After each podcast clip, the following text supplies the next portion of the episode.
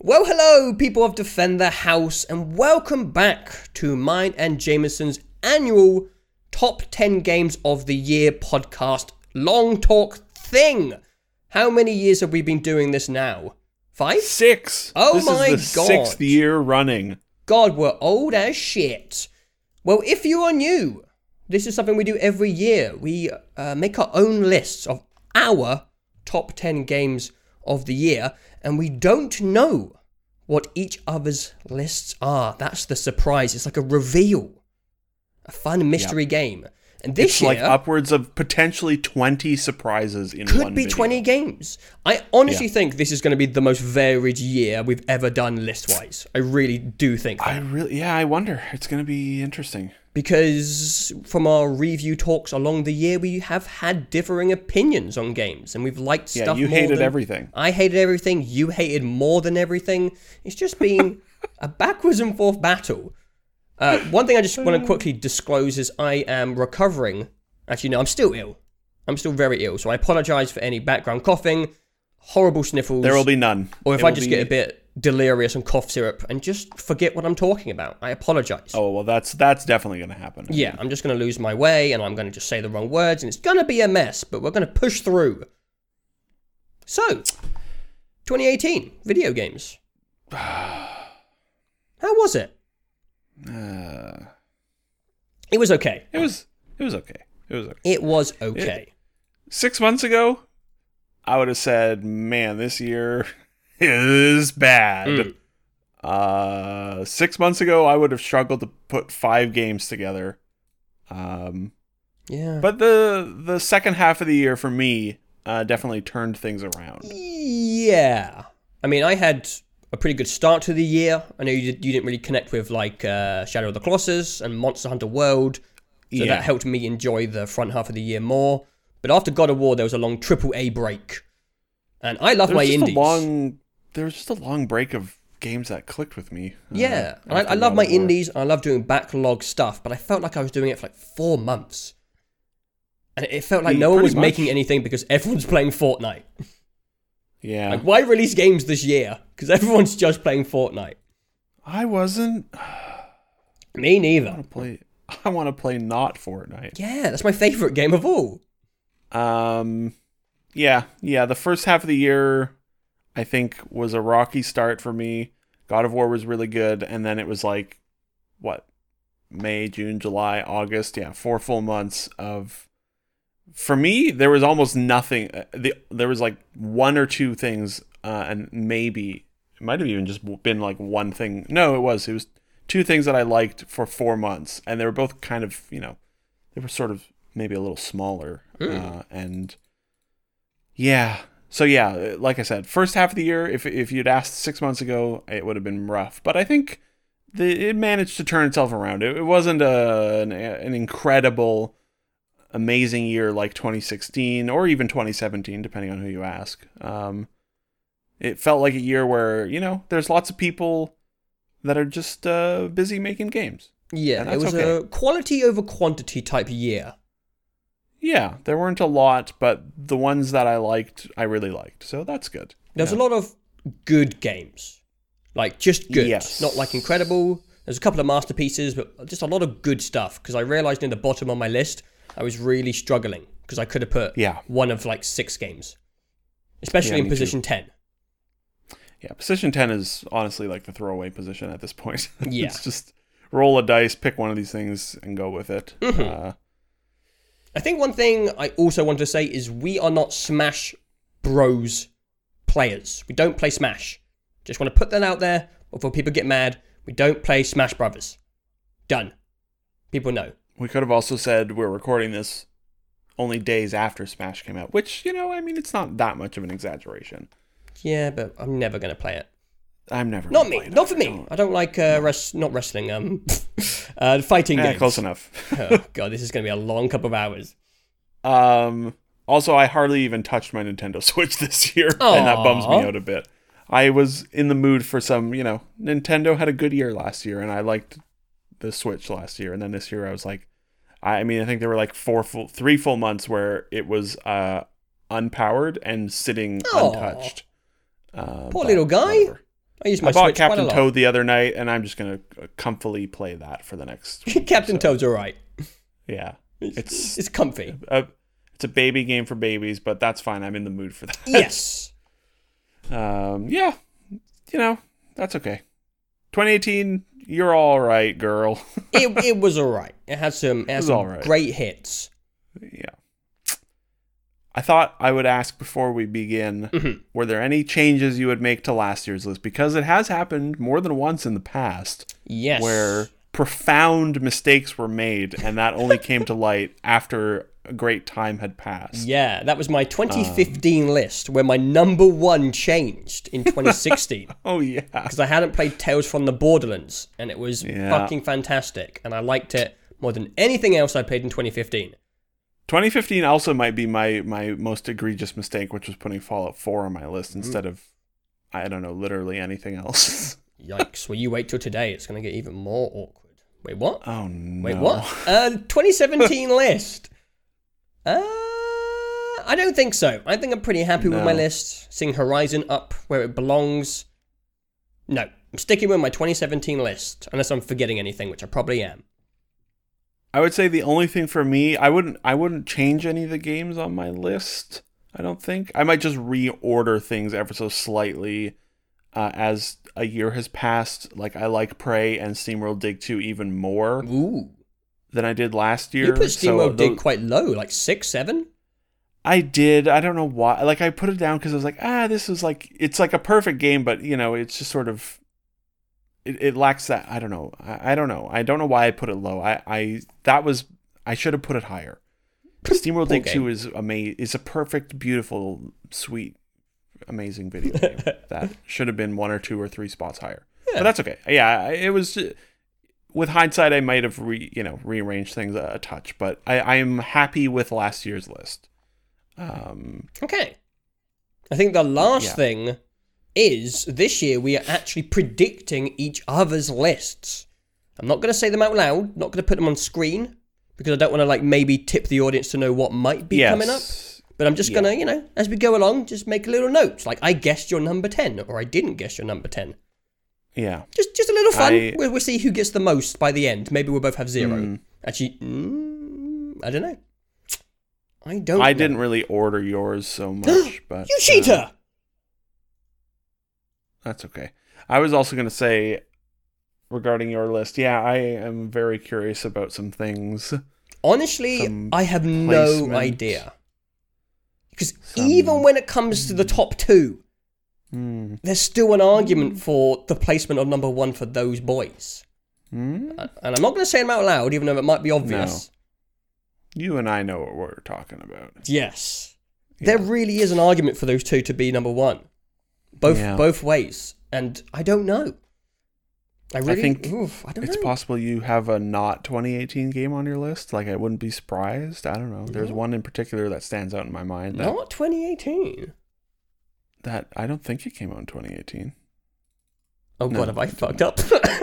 You might have. I hope not. I don't know. It's just I know you liked it, and you know I don't know. Wait, wait. There are no rules. We should specify. I mean, there are no rules here. Uh, Like it says best of 2018. You know, if whatever that you can put. If you want to put DLC on the list, go for it. If you want to put a 1992 video game on your list, I don't. Who cares? I try and be this year. Yeah, I try and stick to the rules Yeah, I mean, so do I. Like, I, yeah. Because I like it. It's you know. fun to it's fun to really put my own perspective of 2018 in a top 10 list and see how I you know how the year played out in my mind. yeah, I, I haven't really bent the non rules. Uh, But, you know, if it, it can happen, and it certainly has in the past. Like, I put, you know, Blood and Wine on my list, or Yes. uh, there was something from uh, the year prior that I put on the, the current year list. You put Not for this Dead year. Shot on your list last year. OneShot. Yeah, I think One there was Shot, something else as well. OneShot came out like a week before 2017 started. So that, you Okay. know, but, but yeah, I mean, you know, hey, it's your list. Who cares? This is very official, Jameson. It's canon. Yeah. Oh, yeah. Sorry, you're right. This you're is right. very important to a lot of people, Yes, yes, you're right. to everyone. And at the at the end of the video, we're also going to throw out our honorable mentions as Yes. well because putting them in a comment. I don't know. Some some of those games are more worthy more more than a comment. Yeah. You know. I'm not going to like talk about them in detail, but I'm just going to list them off. No. Games that I thought were cool. All right. Well, Wait, it's only been 20 minutes. This is going to be a three hour video. Nah, who's starting? Uh, fuck, I've already forgotten. It's me. It's me. Okay, you are starting. You started. You started last year, and your first game was Cuphead. Yes. Okay, Okay. I'm remembering now. I'm looking. I'm ready. Um, I think I can speak for you when I say this as well. Number ten is just. It's uh, often I find this to be the case. It's the the slot where it it doesn't matter. Like it's it's it's a slot where it's like a little bit of a throw your arms up in the air and just like close your eyes and pick one. Depending on the Because year, I would- but yeah. Yeah, yeah. For this year in particular, I was like, I've got nine games that I feel quite good about, uh, but the tenth, eh, I'm, you know, whatever. I whatever. Eh, I'll just go with this one. Okay. And I changed it last night. Oh, okay. My number ten, I might come to regret this. I don't know. Is Battlefield Five. oh, okay, okay. I had another video game in that slot until last night. I had Battlefield wasn't near my list uh, three days ago when they changed the time to kill without telling anyone. But then they changed it back, and then we played a bunch last night. And you know, I was like, man, this game's just this game. It's just enjoyable. I just like it. It's just fun. I have I haven't had a consistently good pleasant, enjoyable time with a multiplayer game in a while. Mm. You know, Overwatch can get very stressful. PUBG is infuriating. Call of Duty is Call of Duty. uh, but Battlefield, I like Battlefield, and I didn't like Battlefield One. It was boring, What? and Battlefield Five is probably more boring Yeah. but also it's more engaging from a gameplay perspective. The guns are actually fun to use. I like the maps. The squad system changes are really good, and I've almost ex- pretty much exclusively just played it with you know one of the uh, one or more of the other gentlemen, and um, I just I, I I just have a good time with it Yeah, that's fair. and I like Battlefield, and you know, Battlefield has had a rocky history for a few years. Not that's not true. Maybe Battlefield One was a, a total, like, perfectly solid game, Mhm. um, but I just didn't connect with it at all. And you know, it's it's been my comfy go-to multiplayer series for many years now, uh, and BF5 is the be- I think it's the best playing Battlefield to date that's yeah, yeah, I can agree with that. and I like I said I might come to regret it deeply in 6 months cuz I every like week I feel differently about Battlefield um you know the, the support and the weird like uh, it's it's a bit of a mess of a game Hmm. but it's at number 10 so who fucking cares yeah. it's Battlefield I played it last night obviously recent you know bias uh to recent experiences can affect these lists and I, I I've played like 20 25 hours every single game I've played has been very enjoyable and that's more than I can say for a a lot of multiplayer games that I've Mhm. played over the last 3 or 4 years so That's a fair choice. uh so I guess congratulations for sneaking onto my list maybe you won't maybe you will sneak off my list uh, when we do 28 2019's uh, review roundup and I say whoops that was a mistake um well, talking about games that aren't really that interesting, yep my number 10 uh, Sea of Thieves. hey I f- you know what Yeah. That makes me feel better because Okay. we both picked games that are kind of, you know, maybe a little questionable. I just want to say Sea of Thieves Yeah. is lucky to be at number 10 because the games below it, I'm looking at my because I do I've gone up to 15 on this list. Yeah, me too. The honorable mentions. I'm looking at all my honorable mentions and I'm like, "Oh, I'm so sorry. I'm so Yeah. sorry, you beautiful gems." But even though Sea of Thieves is supported quite poorly, in my opinion, the direction they support it, we've talked about this in the podcast, is very strange. They just seem to be making new areas and events and adding zero new quests and zero new ways to interact with the PvP, which I don't really understand, understand especially when you're watching something like Fortnite happen this Yeah. year. Just look, just look at the people. Never mind, we're not going to get into that. but I can't take away from the amazing times we had during the early days of Sea of Thieves when it was all fresh Yeah. and new. It was the most fun multiplayer game this year. If you look at like single experiences, know, hmm. the Megalodon battle, some of the stuff with the Kraken, and just general shenanigans with other pirates we met on the sea. And you know, the early days of PvP when it didn't get a bit stale. The first couple of pirate ship fights were really something that I will remember for a long time. Also, it's gorgeous. Amazing color Yes. palette, amazing water. Uh, and you know, sea shanties with your friends. It's a good time. It's, yeah. It it's got a great mood. yeah. Yeah. It's, It's just so uh, thoroughly pleasant, I find. yeah, it just hasn't grown in the way I think it should have. Yes. Which at this Yeah. point near the end of the year has left me a bit negative towards the game, Yeah. but that doesn't deduct from the fun I had. So I'm I'm glad you put it on your list because uh, I had a blast. It, it is not. Yeah, it's not on mine, but I I because it's not on mine because of the last two sessions. Mm-hmm. Honestly, like if we had had a good time with it when we played it a few weeks ago, it would have probably just gone on to number ten for me as well. Yeah. Because yeah, the the the highlights of it are so so high. Um, but uh, yeah, like you said, it's just they've got the ship pointed in the wrong direction, if you will. Oh, damn.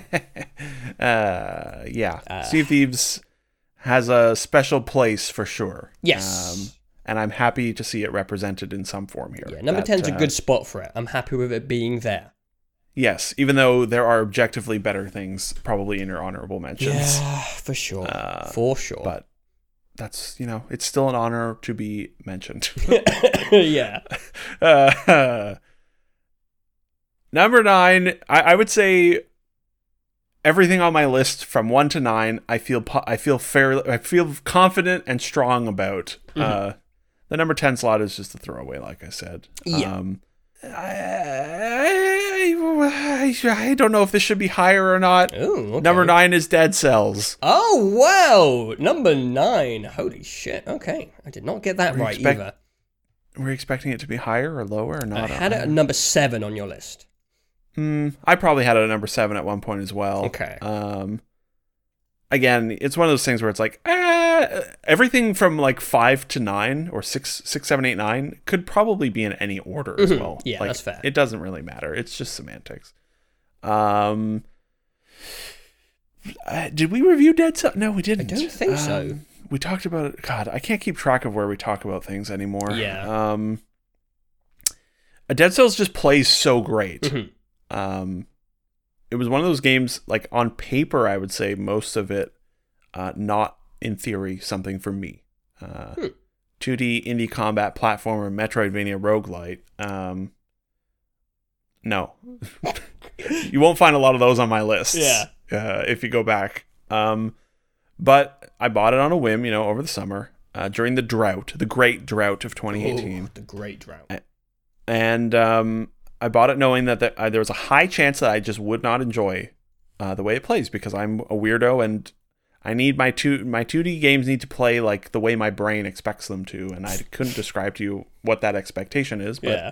um, turns out, like ten seconds after starting it, I was like, "Oh, this feels really good.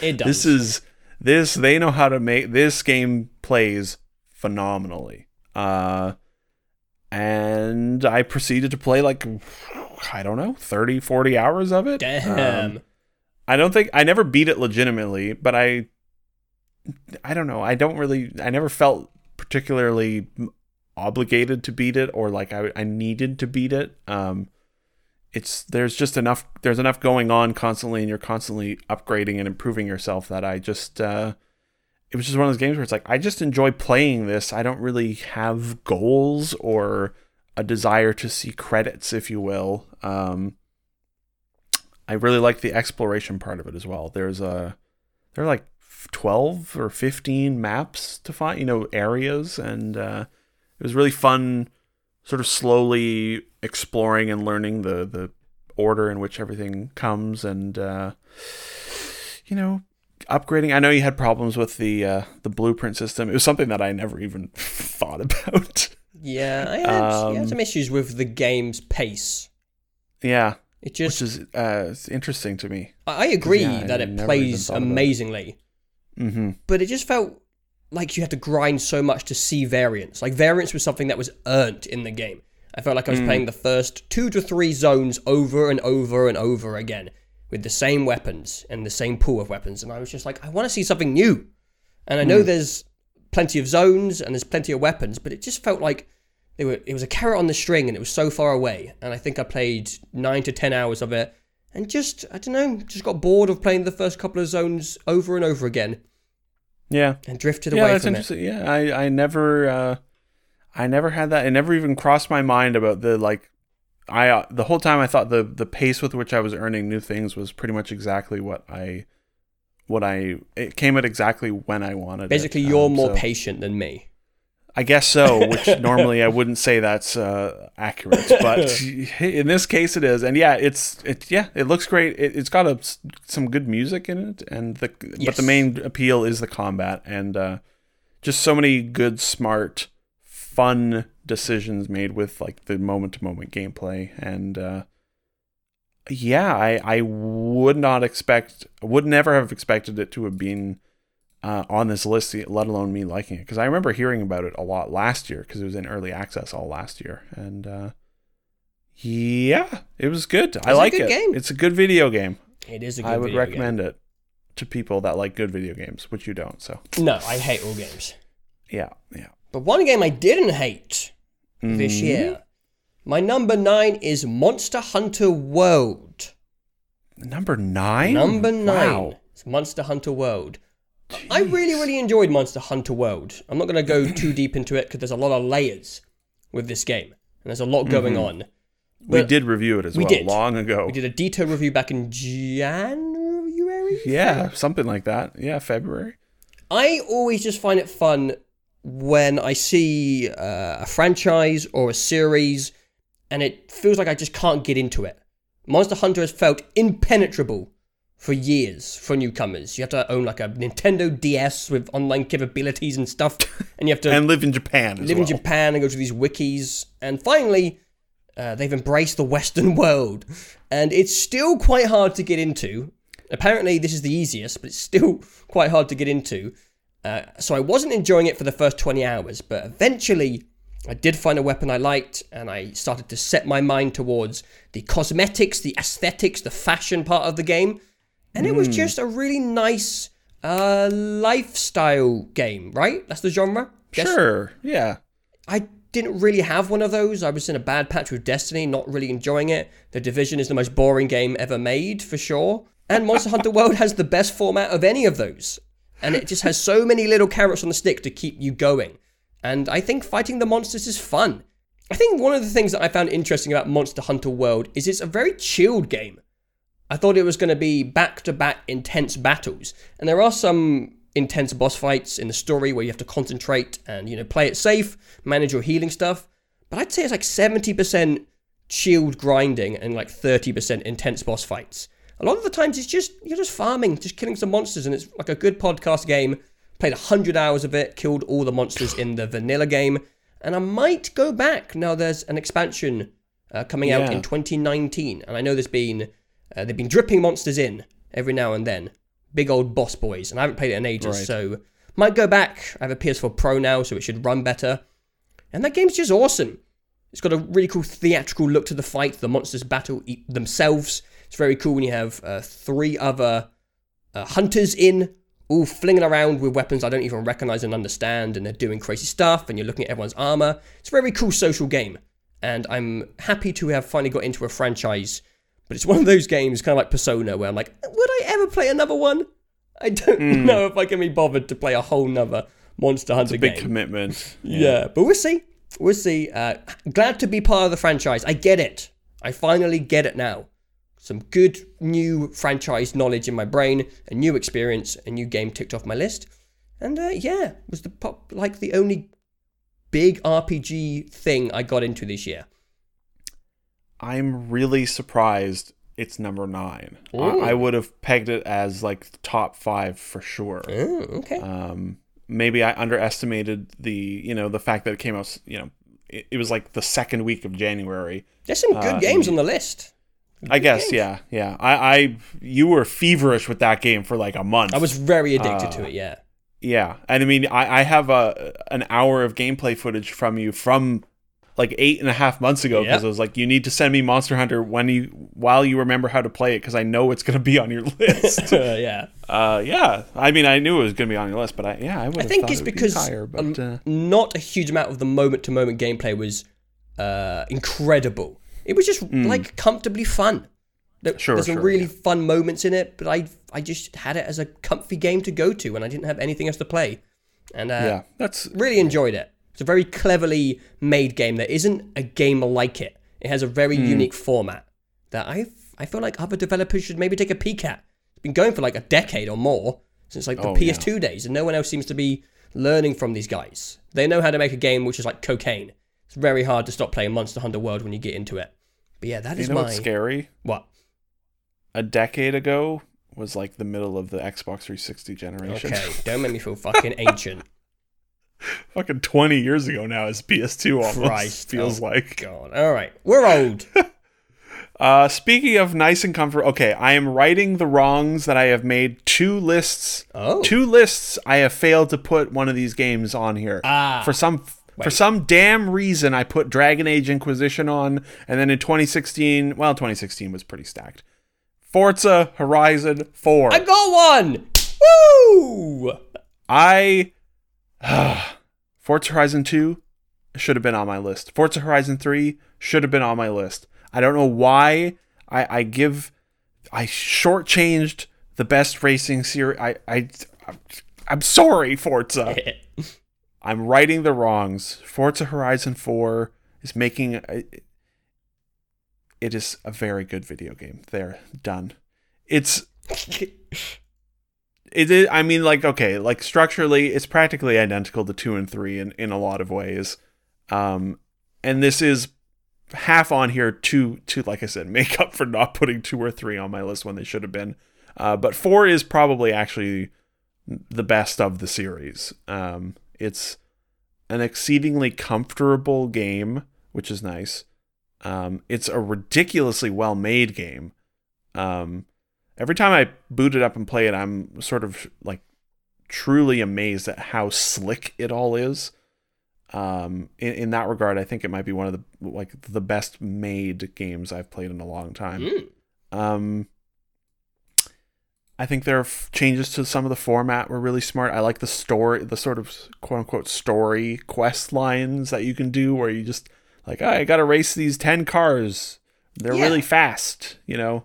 And they just sort of put enough of a little, there's a good amount of variety with the content in this. Uh, Yeah, it's very well was a balanced little more- for varying yeah. degrees of enjoying racing games. Yes, yes. And uh, the new expansion just came out last week, and that seems pretty good. There's like treasure hunting you can do, uh, where you get like a little image clue that you have to go find where it is on the map, and it's uh, I think my favorite thing about it, the thing that maybe sets it most apart from Forza Horizon two and three, is that it properly, and I don't know if this is, I think it's intentional. It probably has to be. It it embraces the sort of irreverent humor that is was present in 2 and 3 mainly in like the fact that driving an expensive vehicle off-road while you're you know hitting these huge jumps like that's just sort of fun and funny. Mm. and Forza Horizon 4 I think my favorite part about it is that it is really funny um and and it's not like it's trying to be funny. It's more like it has these things in it. It has these choices that you can make when you're playing it to make the game funny which is to say that like uh you know when you go to a beauty spot and you get this nice pan across the english countryside and then my my lady character is flossing in front of uh a giant uh, Range Rover that is decked out in Monster Energy drink branding. Um, that is just hilarious to me, and I made those choices. I did this, I did this. and uh, and you know, there's like classical Bach music playing in the background while she's flossing, and it's just oh, it makes me laugh every time. That's It makes 2018 in a nutshell, right there. exactly, and it makes me laugh every fucking time. Um, it's it's a very uplifting game. I Yeah. just find it, it it's very it lifts the spirits and looks amazing and just every second of it when you're playing it. It's just you know they've got it so tuned perfectly, and um, yeah, Forza the Forza Horizon series is tremendous, and I feel deeply ashamed for having not given it its due in these videos. uh, and- but now I have, and so yes, I guess for people me, people should play Forza Horizon Four. Yeah, I think for like me that counts as a new franchise because that's the first game in the series that I tried this year because it was on Game Pass. Yeah, and yeah. we did the review. But uh, yeah, I, I as someone who doesn't like racing games at all, I had Mm-hmm. like 20 hours of pretty consistent fun times in that game. Yeah. God, it looks good as well. It's, it really does. Yeah, it's that's a recurring theme for games this year for sure as well. Yeah. God, it looks good. God, games look good this Uh, year. They did, yeah. Oh, yeah. right. You're number eight. I, I, I cheered at the beginning because I guessed that correctly. I had Forza Horizon Nicely 4, done. number eight for you. At number eight. Wow, wow, wow. That's My impressive. number eight is Thronebreaker. Hey, Gwent, A Witcher t- That's my number seven. Let's talk about Thronebreaker. Oh, awesome! We literally did a review on it like two weeks ago. It's- As of this recording, it's not even live yet on oh the YouTube Oh my page. god! wow, wow. Behind the curtains, calm down. Yeah, sorry, sorry, everyone. So yeah, we're talking about Thronebreaker again. But yeah, this game was really surprising. Yes. I like Gwent. I enjoyed it in the in the Witcher game, and when I heard there was a single player uh, full experience, I wasn't really expecting much. Even though it's CD, CD Projekt, I still Yeah. wasn't expecting it to be that fleshed out. And they did a lot with a simple format. the The match types in for the Gwent formula are really varied in the game. I really like the puzzles. The art style is fantastic, and the king for me is the surprising story that the game I mean, goes the king through. is the queen. Oh, I see what you did there. Ah. Yeah. Well. But yeah, I couldn't believe how engaged I was in the story. And most Yep. of the story is done through pictures. It's like a picture book. But I'm yeah, with a bunch of yet. texts. I know you've yeah. beaten and I'm near the end of the game. And I'm engaged. I want to know where Yeah. it goes. I care about the characters. And to give them credit, the voice actors do a fantastic job. It's not just Oh, pictures. yeah. There's really good voice acting. But Not just uh, voice acting as well. They they have really good like background sound design where it's like Yeah. the horse, you know, galloping and stuff like that is really it really brings you in. Yeah, I, I think that's the biggest surprise is the for for the game is just a great story. Some really grueling, horrible stuff happens on your journey. Yeah, Jesus. There's some there's some nasty war crimes happening in that game, and then you know there's some fun gameplay elements where characters from the game are cards, and you have to make choices about which characters live or die, stay in your group, and you're emotionally attached to your deck. So I sent you a message the other day saying I literally alt F4'd mid conversation because I was gonna lose the best, my favorite card in the game. I was I like, no, I you. can't do this. It's a scummy move, but I don't blame Yeah. you. I don't blame Yeah. you. And I think there's something really clever about tying characters to a literal tool you are using in the game. It makes you kind of superficially invested in them, but in a way that I think is really fun. Yes, yeah. Initially, it feels like you're sort of superficially invested in them, but as the as you spend more time with the story, you also get like True. you get to know the character, and it's it makes everything doubly difficult because you're emotionally and strategically attached to your cards. Mm-hmm. Uh, yeah, yeah. I um, I finished it like two days before we're recording this. Um, there's a small part of me that worries like ah maybe it might have been slightly too high because it's you know so fresh but ah that's whatever who cares Ah, um, it's, a, it's it's a good game. it is very it's a really surprisingly excellent thing yeah uh, Yeah, because the- it came out, what, two days before Red Dead? yes yeah So it felt like no one in the world was talking about it.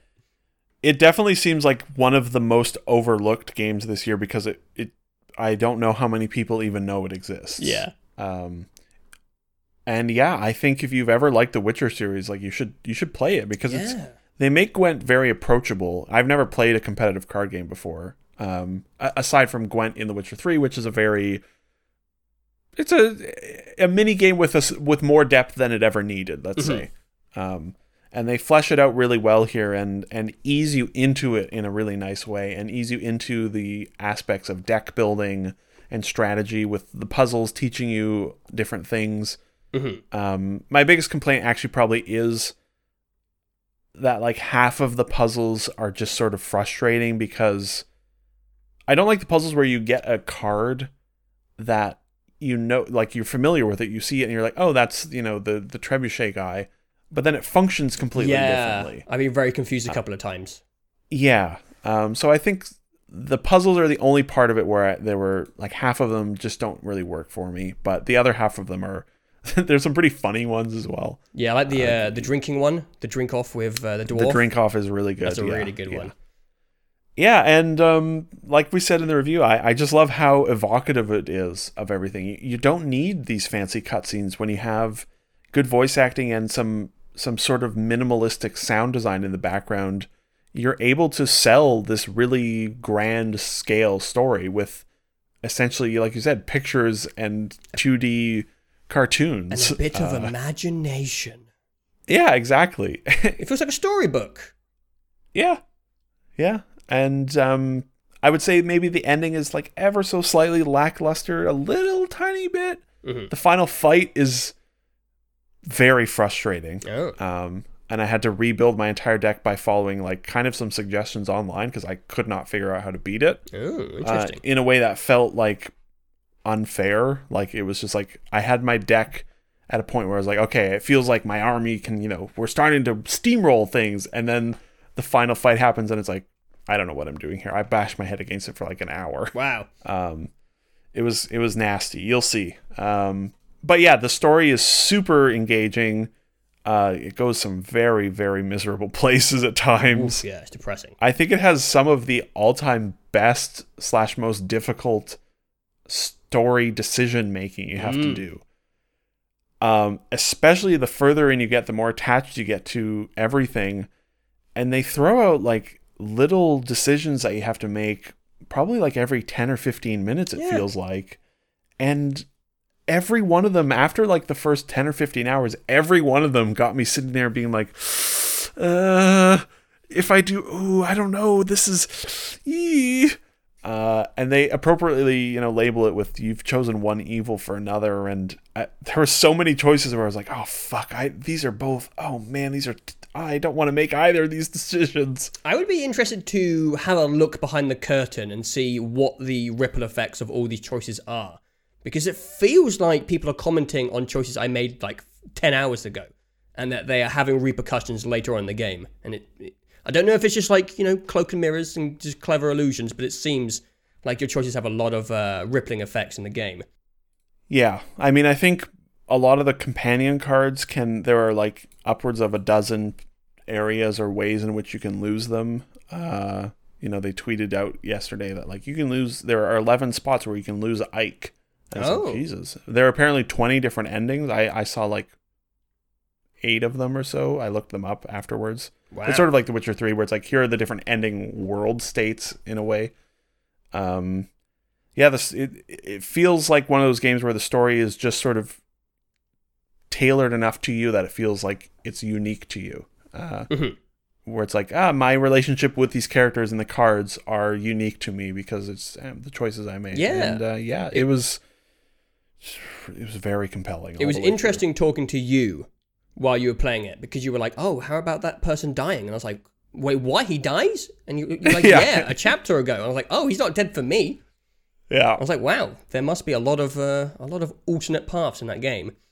Yeah, I think there are, and um, that's cool. I, and yeah, I just would have never expected them to do so much with a competitive card game RPG thing. Um, Yeah, it's impressive. I remember back in the day when Hearthstone, I think they're still doing it. They have little single player campaigns, and they Huh. were always kind of laughable when it comes to like the artificial intelligence. It was always terrible. oh, But- yeah, No one's done it this well so far. yeah, It's a single player story RPG campaign from a card game. And it's really good. It's really good. It's one of the best written things of the year, I would say. And yeah, I uh, like it when people mess around with formats. That's the thing that I get really interested in. What can you do with a video game under a specific genre? And this is a really Yeah. good example of that. yeah, it turns out you can do a hell of a lot with it. If, and if you're um, creative. Yeah, good job, CD Projekt. I would play another one. Uh, Yeah. maybe not immediately, but I, I would play another Expansion? game of this style, and I don't know what you could do with that, but I don't know what story you could tell. But if they wanted to make another one, I would I would be there. Yeah, it was a really nice surprise. I didn't have much hopes for it, and I barely touched it because of Red Dead, and it's one of those things I just went back to. I was like, holy shit! I found it really hard to put down. I found it really hard to put down after I got into it. So Uh, I think played, like- played it. I think I played it all in like a week, and it was 35 hours long. you Wow. know, uh, Yeah, I Yeah. played 20 hours in like four days. And Yeah, I, yeah, I I- was like, okay. I need to go back to other games in 2018 because we're doing this soon and I have other stuff to catch up on. And talking about going back to games I missed, a game that I recently went back to because I missed it was hmm. Celeste. The best. Thank a man God. can get. Joe, Yes. well, it's your number seven, right? And I just did my number seven, so my number six. My number six is Celeste. Oh my god! Oh, well, this is pre- pre-planned. It's all rigged. The best a man can get. Celeste turns out it's pretty damn good. Now, for some Yeah. reason, for me, I didn't really connect with the first couple of chapters as much as I did with the second half of the game. I'm not sure why that is, but even going back, sorry, even going to the B sides and replaying some of the elements in chapters one, two, three, the only one I really like is the, I'm gonna, call it the space bubble, the one where you zoom out of. I think that's a really cool mechanic. But the game really started to click around halfway through. They start to add almost puzzle elements, Zelda dungeon esque exploration into some of the level design. And I absolutely loved the second half of Celeste. I still do appreciate and enjoy the first half, but it just didn't, for some reason, have like the magic there for the first five, no, no, three hours I played. But I'm now up to, I don't know, 12 hours. I'm on the B sides, and it's just a bloody brilliant platformer. It's, it's cute, it's adorable. I love the color palette, it changes with every zone. I like the Mario esque design where every zone has a different novelty in gameplay. I like the music. And apart from the diagonal issue that I've had, you watch me stream it, so you know I've Oh, I mean, everyone has that problem. Yeah. Yes, it's, it's an inherent some- flaw with the game. There's some yeah. frustrations with trying to do diagonal jumps in the game where like under stress or like the small window of time you have, maybe your thumb isn't in like the specific place where it needs to be and your brain wants to do one thing and the game does a different thing and it can be very frustrating when you're in like a long sequence or on a difficult screen. But I'm not gonna take away too many points from Celeste because of that one issue because everything else is pretty much flawless. Uh, I did, Yeah. I'm not really someone who's going to connect with the emotional mental health storyline, but I know a lot of people did, and it meant Mm-hmm. a lot to people who played it. So hell yeah, good good for those guys. Uh, the group who made it are adorable. I love seeing them at the Yes, Game Awards. are. They were a lovable crowd Yeah. of people, and yeah, it's just a. I love platformers, and they're still going. They're still alive, and this is the best one in years. It's, it's pure. It's yeah. simple. It's focused, and it's and it's hard. yes, yes, It's so fucking hard. and it does the Super Meat Boy design of having the portion of difficulty in nice chunks. It's like one little Yeah. level, and when you die, you've gone back like 10 seconds worth of progress. Little bite sized difficult levels, which makes it really good for pacing. I played it on PC, but I bet you it's a, an amazing Switch game to play on the go. Yes. Yeah. And yeah, it's just a great little platforming package. It's cute, and I loved it. And I'm still going. I'm going to do. I've got three more B sides, and then I'm going to try the C sides, which I look forward to. I'm going to try not to break a controller, though. I'm glad it clicked with you because it is It's it's lovely. yeah. It's um like I said uh, with Dead Cells, you know, I have I don't know, I have weird expectations or desires for how a 2D game should respond Hmm. and control and feel. And Celeste plays perfectly for me. Like it, it the movement and jumping and all that, aside from the diagonal stuff, which is like you said, it's almost more of like a controller problem than it is a game problem. Yeah, because if I had learned it on PC, I wouldn't have had that issue. But it feels so unnatural on PC. Yeah. On a keyboard, Um, yeah, doesn't feel right. But aside from that, like it just everything about the way it moves and feels and responds is like perfect, exact, exactly what my brain expects. Uh, I think it is probably the best playing 2D platformer that I've played. I think it is sl- a little bit tighter than even you know the best of the Mario's uh, from the few that I have touched. And I, again, I'm not I'm not often a huge platformer person, but yeah, it just the way in which it just it's like perfect, exactly what I want, and uh, it also I really can't speak highly enough of the uh, the assist mode, um, which is essentially Wouldn't just know, mate. Would not know. yeah yeah yeah. God, I'm it's such a essentially just you fucking hell. it's essentially just uh, an, an option you can turn on which enables you to sort of customize the difficulty experience to your liking. And I did I, I really liked it sort of late actually it was more like after I had beaten the game. Uh, there was one boss fight in the mid where you have to like run away from a boss in in the hotel. Oh, that guy's an And I was asshole. like, man, fuck this. I'm turning on invincibility. I just want to be done with this. And, you know, so I used that. But I only used really assist mode after beating the game and getting into the B sides. So I I went in with the expectation that uh, you would get your second dash ability would be like it would be like your new game plus sort of thing. Okay. And I was like, that would be awesome. You know, you get your second dash and then you can go back to all these levels and they're easier. And then you don't. And I was like, man, that's a bummer. Assist mode, you can just turn that on whenever you want. And so I would just customize the difficulty to whatever I was feeling. When I wanted it to be difficult, I hmm. would just turn all that Yeah. stuff off.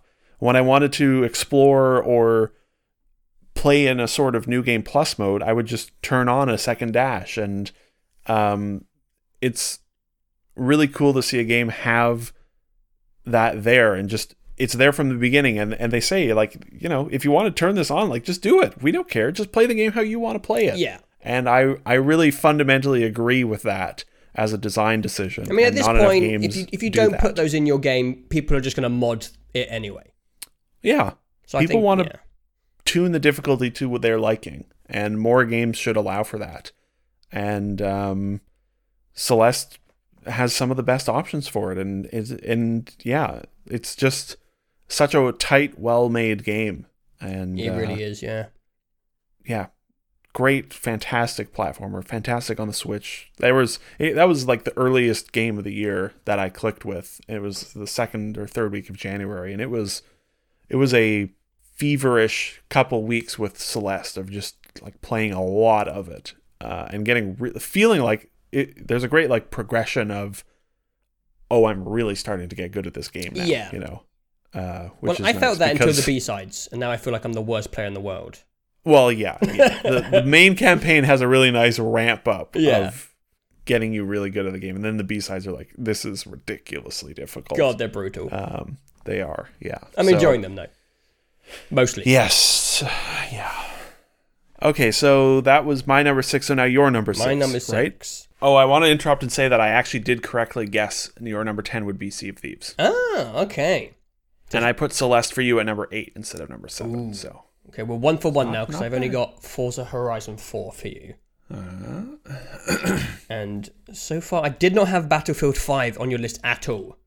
yeah, Apart from that, I had Thronebreaker, Dead I forgot Cells. to put Thronebreaker on your list. Ooh. Which was a mistake. That was a whoopsie. That was an overlook. All right, my number six. Continuing with games Jameson hates. My number six is Oh? Shadow of the Colossus. Aha! Shadow of the Colossus was a very like awe-inspiring childlike game for me. Childlike's a weird word. I kind of mean like it brings me back to the days of being a kid where I always wanted video games where I fought big monsters. That as you can tell that's as ambitious as my childish dreams got. I just wanted to fight fucking massive monsters. And I remember when I first played Lost Planet and it was kind of what I wanted. Uh, but it, I don't know, that role never really got filled for me. And then I played Shadow of the Colossus, and awe-inspiring is the best word because when it comes to like an, it being a game game, gameplay isn't really that great. It's a bit clumsy. Hmm. I know it's been renovated since the old PS2 days where it was even worse apparently. But there's just something for me personally about jumping off my horse onto the wing of a skyscraper beast and climbing up him while he soars across the sky and plunging my sword into his back and him crashing to the ground. It was just childlike wonder for me. there is no game this year that has made my jaw hit the ground like Shadow of the Colossus. Some of the stuff in it is so theatrical and nuts. And I just can't believe that them polishing up a game from, uh, I don't know, enter whatever year it came out, I can't remember, from a long time ago, that it can have this much of an impact on me. Uh, I did have some frustrations. I remember the first nine or so, the game was on fire for me. I, I loved all of them. And then near the end, I hit a couple of ones that I found frustrating with some annoying mechanics. So it, it maybe would have been higher if I had enjoyed every Coloss. Is it Colossi? Singular? Yeah. If I had enjoyed every Colossi fight, I maybe would have put it higher. Because I did have some frustrations, especially the last guy. God, there's a bit you had to stab his hand, he keeps fucking shaking his hand. It's pissing me off. But apart from that, That was me the entire game. yeah, it, it, it just has some some crazy moments, which uh, I don't know. It just speaks to stuff I really wanted in games when I was a, when I was a kid, and I, and I I connected with it on the way which I wasn't expecting. It was more like this is a cult classic. I missed it. I think I played it around my friend's house when uh, I was much younger, but I never played it myself. Let's give it a go. Holy shit, this is crazy. And I just end up having an absolute blast with Shadow of the Colossus, and it's one of my fondest memories this year. Don't really need to go into it. I think most people who know games know what this game is. yeah. Turns out it's pretty good, and there's a reason why people like it. I guess they're not wrong. Ooh, wow, big words, Jameson. You're growing. The visuals and the sound design and the tone of that game are really amazing. Mm-hmm. Uh, I will my say, favorite thing about it was the voice of the god that speaks to you. Yeah. I just love the sound of that voice. I will say, I didn't really connect with uh, the emotional side of the game. A lot of Oh, people no, are like, "Oh, you just you feel so bad when you kill the Colossus." I was like, "Nah." Joe's like, just die already! Stab, stab! They're always frustrating to climb, so I'm like, "Die, you bastard!" By the end of it. yeah, yeah. And then I knew the horse like falls off the edge of a cliff, so I didn't give a shit about that. So I didn't really connect with the emotional stuff, but uh, just the the awe of seeing these great behemoths and figuring out how to climb them and kill them. Uh, I really enjoyed it. There's only one horse to love about love this year, and it's your horse. It's your whatever horse horse, it is from, Red Red Dead Dead. Redemption 2. Correct. All right. Well, I had put that at number five on your list, uh, but it was number six, so I'm going to count that pretty close. pretty close. Um, so now we're into the top five. Top wow, five. We're make, this is we're only an hour in. I My know. God, I think it's because we did review nearly all of these games across the we year. were good about reviewing them this Yeah, year. so if you want any detailed conversations of specific games, we'll put all that stuff. We'll put, we'll put a playlist link down below to all the reviews we did this year. yeah, we reviewed the vast majority of the games on them. My So far, we have reviewed all of the games I've talked about. Wow. All wow, of them. Wow, wow, wow, wow, wow, wow, wow, wow, wow, wow, All wow, five. wow. All right. It's time for the big guns. Ooh. Number five. And it's a game with lots of guns. Destiny 2, baby. Ah, Forsaken. I, I had that at six. Last year I said I should either never put Destiny on my list again or I should put it on every year. and we're looking like we're going with the latter. Uh-oh. Uh, Uh oh. look, like you said, in January, well, even when we did uh, our review of or our top 10 last year, which it was on my top 10 last year, was number nine, uh, you know, there were already problems. It was well known that there were problems and the game was just sort of boring and and it was starting to get into that into the they were beginning the darkest period in Destiny history, uh, which was December through March uh, of this past year. And like you said, you know, Monster Hunter when it came out, it was like, ooh, Destiny sure is in a bad place. No wonder this game, no wonder Monster Hunter sold like crazy. You know, Yeah. everyone's in the mood for a good video game, which Destiny 2 was not for a while. And uh they went from the lowest point in Destiny history to finally making the Destiny game that I've been wanting uh, for like since since they since Destiny came out. Mhm. Uh, Forsaken wasn't the beginning of Destiny 2 getting great, but it was definitely you know it was the main dump of of great content Yeah. and um, yeah, it it it finally made they finally made Destiny the way I wanted it. I remember very distinctly in the first two or three weeks of Destiny One, you know, being flabbergasted by lots of it, but then being very hooked by the the world and the gameplay, and then the idea that there would be new things to do every week. there was the raid that came out in the first week of Destiny 1 or 2 weeks after and then there was like some sort of thing there was like a uh, a single you know PvE event that happened the queen with the queen I don't even remember anymore. It was so long ago. And I was like man if they're going to and then you know a week after that it was like here's trials. Here a week after that here's Iron Banner. And I was like wow I, I, if they're going to be like doing new things every week like this game's going to be amazing. And then that was it you know? Mm-hmm. They did those three things and that was it. And then there was a year before they got destiny into a good place. And even the taken king as tremendous as it was it still was built more in the mindset of which bungie has had really un- up until this year which is hey we're fine with you playing this game for two or three weeks whenever the dlc comes out and then putting it down that was how they were designing their game um, which was a mistake and, and not the way that people wanted it to be built, I think. Yeah. Not the way that I wanted it to be built. Not that I need to play Destiny, not that I need Destiny to be my only game that I play, but Some people do. sure for sure.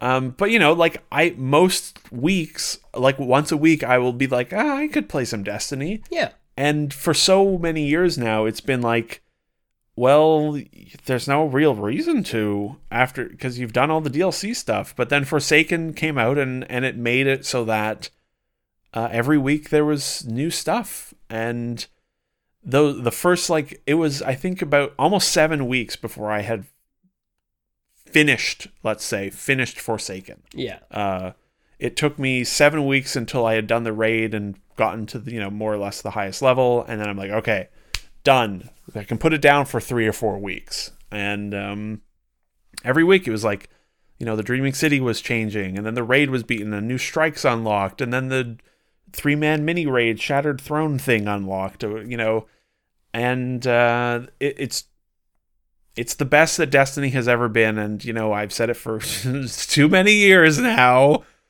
Destiny is a game that I love, but I also hate, and you know it's been a, a, a difficult to be a Destiny fan for a long Oof, time. Yeah. They've come so close yet so far, and it just feels nice to finally have Destiny in a place for the first time ever where I think it is finally what they were trying to make, what they've been trying to make for so long. Yes, it still has flaws. Yes, it, sh- it you know there are still ways in which it could be more friendly. Um, but for me, it is finally what I want it to be, and Forsaken got me more into Destiny than I have ever been. Mhm. Uh, maybe you know playtime more or less equal to like when I was with the Taken King or so, but just like the the excitement every week when it's like reset week and it's like, well, what's new this week? And the there was lots of good. Uh, I don't even want to. There's there was lots of good lore in Forsaken, and I like the lore in Destiny. Okay, don't laugh. Goodbye. Sorry. Um, and yeah, I just it, it, it they finally did it. I'm so happy. Good job, Bungie. Uh, I'm happy for ma- the Destiny community.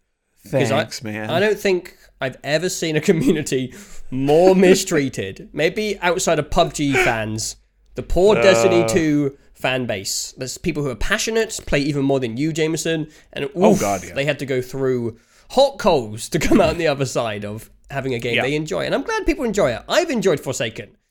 Um, I've enjoyed it much more than when we reviewed it. I did That's the good. Halloween event, which gave me a, a quick boost, so I didn't have to do the Yeah. grindy shit that I don't really enjoy that much. And I got to see the the depths of the Thing. the, the city, Dreaming City. Oh yes, the Dreaming City. Yes, Yeah, yes, yes. and that is like one of the that's the best art this year. Maybe some of the best art I've ever seen in video games. That place is stupidly gorgeous. yep. And yeah, I uh, I will never be in love with Destiny 2 or Destiny in general, but I, I just enjoy it. I just enjoy being along for the ride. I enjoy playing the new content. I like seeing where it goes. I like checking out the news, and I'm happy that it's in a good place for you boys, for you Destiny lads. I, I and you know, like I remember saying it la- early this year, where it's like they need to knock it out of the park like they've never done before Mm-hmm. because this game is on life support. Like it, it the, not the game, the series, the name for for the hardcore people. Destiny was like there was a point this year where I was like, man, I don't know about Destiny. I don't know that I I don't know that I can like this game anymore because it's, they've been so incompetent. Mhm. And uh, and that was going to be really sad to me because I have always there's like just a fundamental I don't know what about Destiny that I can't quit.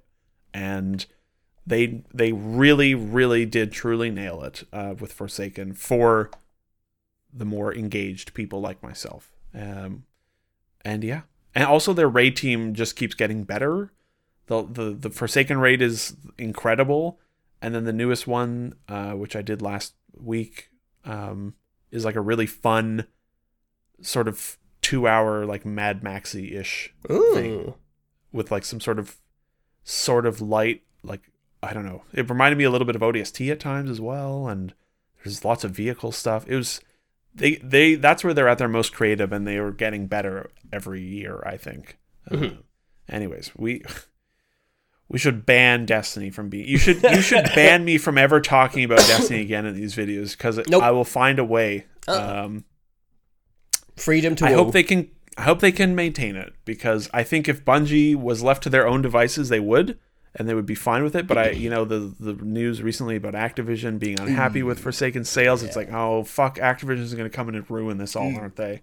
Monetization. Anyways, we'll see, we'll see. But it just feels nice to finally have Destiny be good again, Yeah. or good for the first time. I don't know anymore. I what a god. I'm looking at my list prediction uh. for you, and I'm just doing some deductions. Uh huh. I don't think my next game is on your list at all. Give it to me. What is it? My number Tell five me, is Spider Man. Oh yeah, Spider Man. I don't think Spider Man's on your list at all. Anyway, it is not. I okay, so I had Spider Man as your number ten. Battlefield Yeah. Five above Spider Man, really? All right, it's your list. It's your list. It's your list. All right, fucking it. Like I said, I might come to regret it. I don't know. Eh, eh, eh. Spontaneous decision making. I'm not, I'm not bothered, mate. Not bothered by that decision at all. My number five is Spider Man.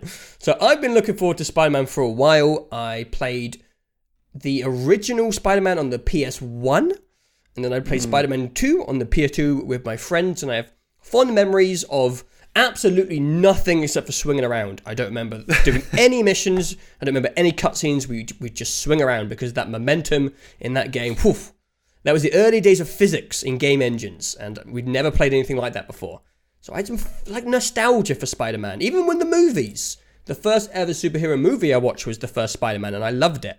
So in my in my blood, uh, apart from some of the newer Spider-Man movies, I've got some fondness for the character and the games. And I think Insomniac are just a fun company, and they just did a killer job with Spider-Man. The swinging and momentum feels fantastic. I really like the combat system. It looked a little bit like a copy and paste uh, Arkham system, but I, I think they added enough stuff to make it feel like its own beast. And I really got into a good flow with that combat.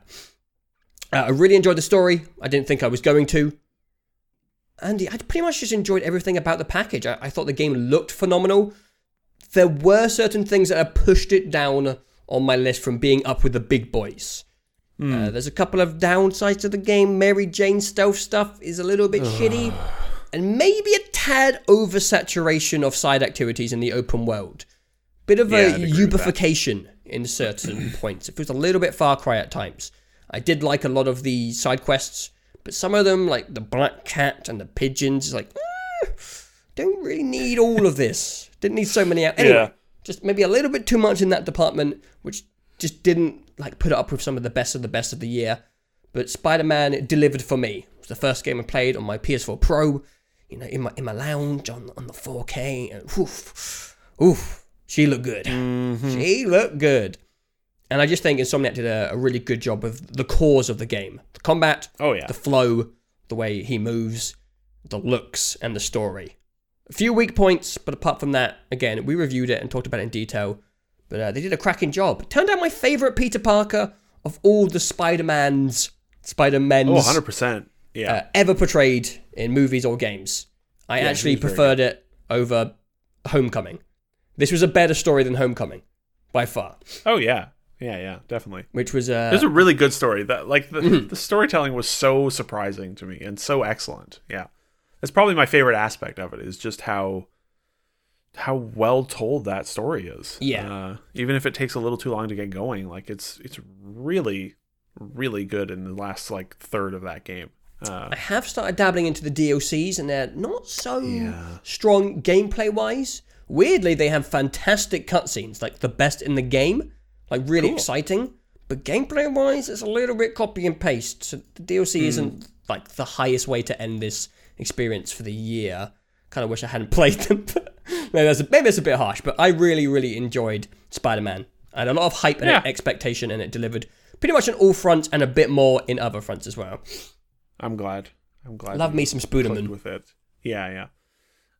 Excellent. Yeah, I'm glad it. Eh, That's another one of those games where it's like, yeah, this should definitely be on the on someone's list here because it was quite a very solid game at the very least, you Mhm. know. Uh, and I think the only yeah, I mean, I've talked about you know, I I just my brain is stupid and confused me all the time with the combat because I was hitting the wrong buttons because of Batman. How is that just- still like in, indented into your brain after all this time? I don't know. I don't know. Like I haven't played a Batman game in one was Arkham Knight like four years ago. That's, some, that's some powerful long term memory. I know, I know. That's okay. Spider Man is a very solid game, and I I'm so happy that Insomniac has like they made so much money, and you know Oh yeah, they're gonna make so- another so game, and it's well. gonna be even even better, and Mhm. they deserve it. They're a very good studio, Yeah, yeah. And Spider Man is very good. All right, my number four. Hmm, what could it be? I wonder. Okay, wait. I'm also wondering if we have more than the top two. Maybe we have three. I don't know. Uh, I wonder Yeah. what lines up near the top of the list here. It's going to be very interesting. I know number four is not going to be on your list. I would be very surprised if it was. I know your number four. is. Uh, number four is Hitman 2. Uh huh. Hitman. Hitman. Um, once again, Hitman 2, uh, we reviewed it. Yeah, like a week ago. Sure, yeah, let's just go with that. Uh, once again, the video's not live yet, but you know, whatever. It will be when you hear this. Um, oh, Hitman 2 is so good. I just, I just love the, the, the, you know, I, I feel weird saying all these. I don't, I don't really know what to say because we, it, the review is very fresh in my mind. I Mhm. feel like I covered it all. Yeah. Uh, I just have had such a good time with it, and I love how video gamey it is, and I love the weird sort of trial and error puzzle nature of it, and it's hilarious. It's the funniest game of the year, I think, and uh, and I just have a really tremendous time with it. I'm so glad that I clicked with it and understood it. You know, not that I didn't understand the appeal of of Hitman One, and not that I didn't like Hitman One. I, I had a very good time with Hitman One, but I properly got it with Hitman Two. I'm happy to see it uh, represented somewhere on the lists. Yes, yeah. and I've still hardly touched any of the other levels aside from Miami and Vermont. So I have, you know, what, three Hitman 2 levels and then all of the Hitman 1 ones to go back to when I want to. And I intend to. I really look forward to, like, seeing the extent of Paris and Sapienza in a way that I never properly did. And uh, it's just, it's such a good, smart, unique game. Like, I know that, you know, obviously Hitman 1 from 2016 is pretty much identical, but no one else is making, there are like no games that I know of that are doing what Hitman is doing. No, yeah. And uh, it's like a very, very unique, fun, clever format of a game. And, and it's very, it's very strange. It's such a weird thing that it's like, you know, you could play it, you know, where you just do each level once, but it's really this bizarre puzzle game in a way. And um and I just yeah, I just had a really fantastic time with it and yeah, I don't know. I don't know what to, else to say. It's Yeah. it's very good and I like it a lot. The end. Don't make me laugh. Uh sorry. My body can't take laughter at the moment. Sorry. It's too phlegmy. All right. The big boys. Number 4 from Joe. I think my number four is your number three, which is Hmm. oh, I could well maybe I'm wrong. Maybe I'm wrong. My number four is Return of the Obra Dinn. Yes, that is my number three. Okay, okay. If it, that would have been exciting if it wasn't. That would have been very interesting. The Return of the Obra Dinn is the most innovative gameplay design of the year, I think. And it comes. Oh, I've forgotten his name. I feel bad. What's his name? Lucas Pope. Lucas Pope is on top of the indie world, in my opinion. Because, because Yeah. Papers, Please was a hit, mostly again for gameplay like innovation. hmm Uh, I think people did enjoy it, but it is a, it's a really kind of a glorified memory test, so I didn't really connect with the gameplay. But just from a design perspective, it was so interesting. And I think that's why people connected with it. And I hope over time, because it's been a busy season for games, so maybe people haven't seen Return of the Obra Dinn, but I hope people connect with Return of the Obra Dinn because it is just incredible from a design perspective. Like I'm so annoyed that he's so clever. like back to back games where they're like nothing I've ever played before. And when I was young, I was really into detective based games. I, I just I really liked the I don't know just the idea of being a detective. I, I was a little nerd. I had books on, on detecting stuff, and this has finally let me live out that type of I was gonna say fantasy. That sounds a bit odd. That type of role of being a detective, and Yeah. it's the best puzzle game of the year. It has the most interesting art style of the year. Fantastic music. We went into more detail in the review we did recently, saying that a lot. We reviewed it literally a week ago. Yeah. But I think like, my main points were best eureka moments from a puzzle game of the year, Yeah. uh, and then my brain's uh, gone dead. Just great, just great, exciting Yes. story, some fun revelations. It goes in directions you don't expect. Uh, just an interesting surprise that felt like it came out of nowhere. Thank God. I'm so glad I played it and then I told you to play it. I never would have heard of it because I still Yeah. haven't really heard people talk of it. No. It's probably one of those games that slowly, like, very slowly I over so. years just gets more and more attention. Yeah, I hope so. hopefully. Uh, it's so good. Oh my God. It's so Uh, good. The like you said the puzzle nature of it i find the like audio visual presentation to be the thing that really makes it stick in the mind i think uh if this had been if this game looked like SpyParty you know Okay. or or something like that i think you know the gameplay would still be really cool and compelling but the visuals and the the music really elevate it or or Mm. make it stick in your mind and i i love that aspect of it. And uh I, I yeah I just like I said in the review it was sort of the game that made me be like ah yes people making indie games still do make there are still people out there that will make indie games that uh deeply connect with me and my brain. Yeah. Uh, they're not all cutesy fucking donut counties.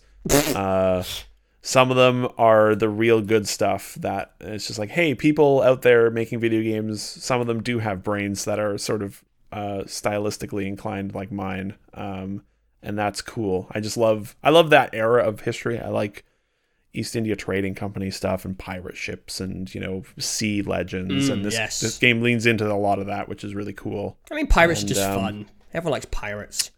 yeah even though these guys aren't pirates but you know Yeah. yes oh god It's spreading.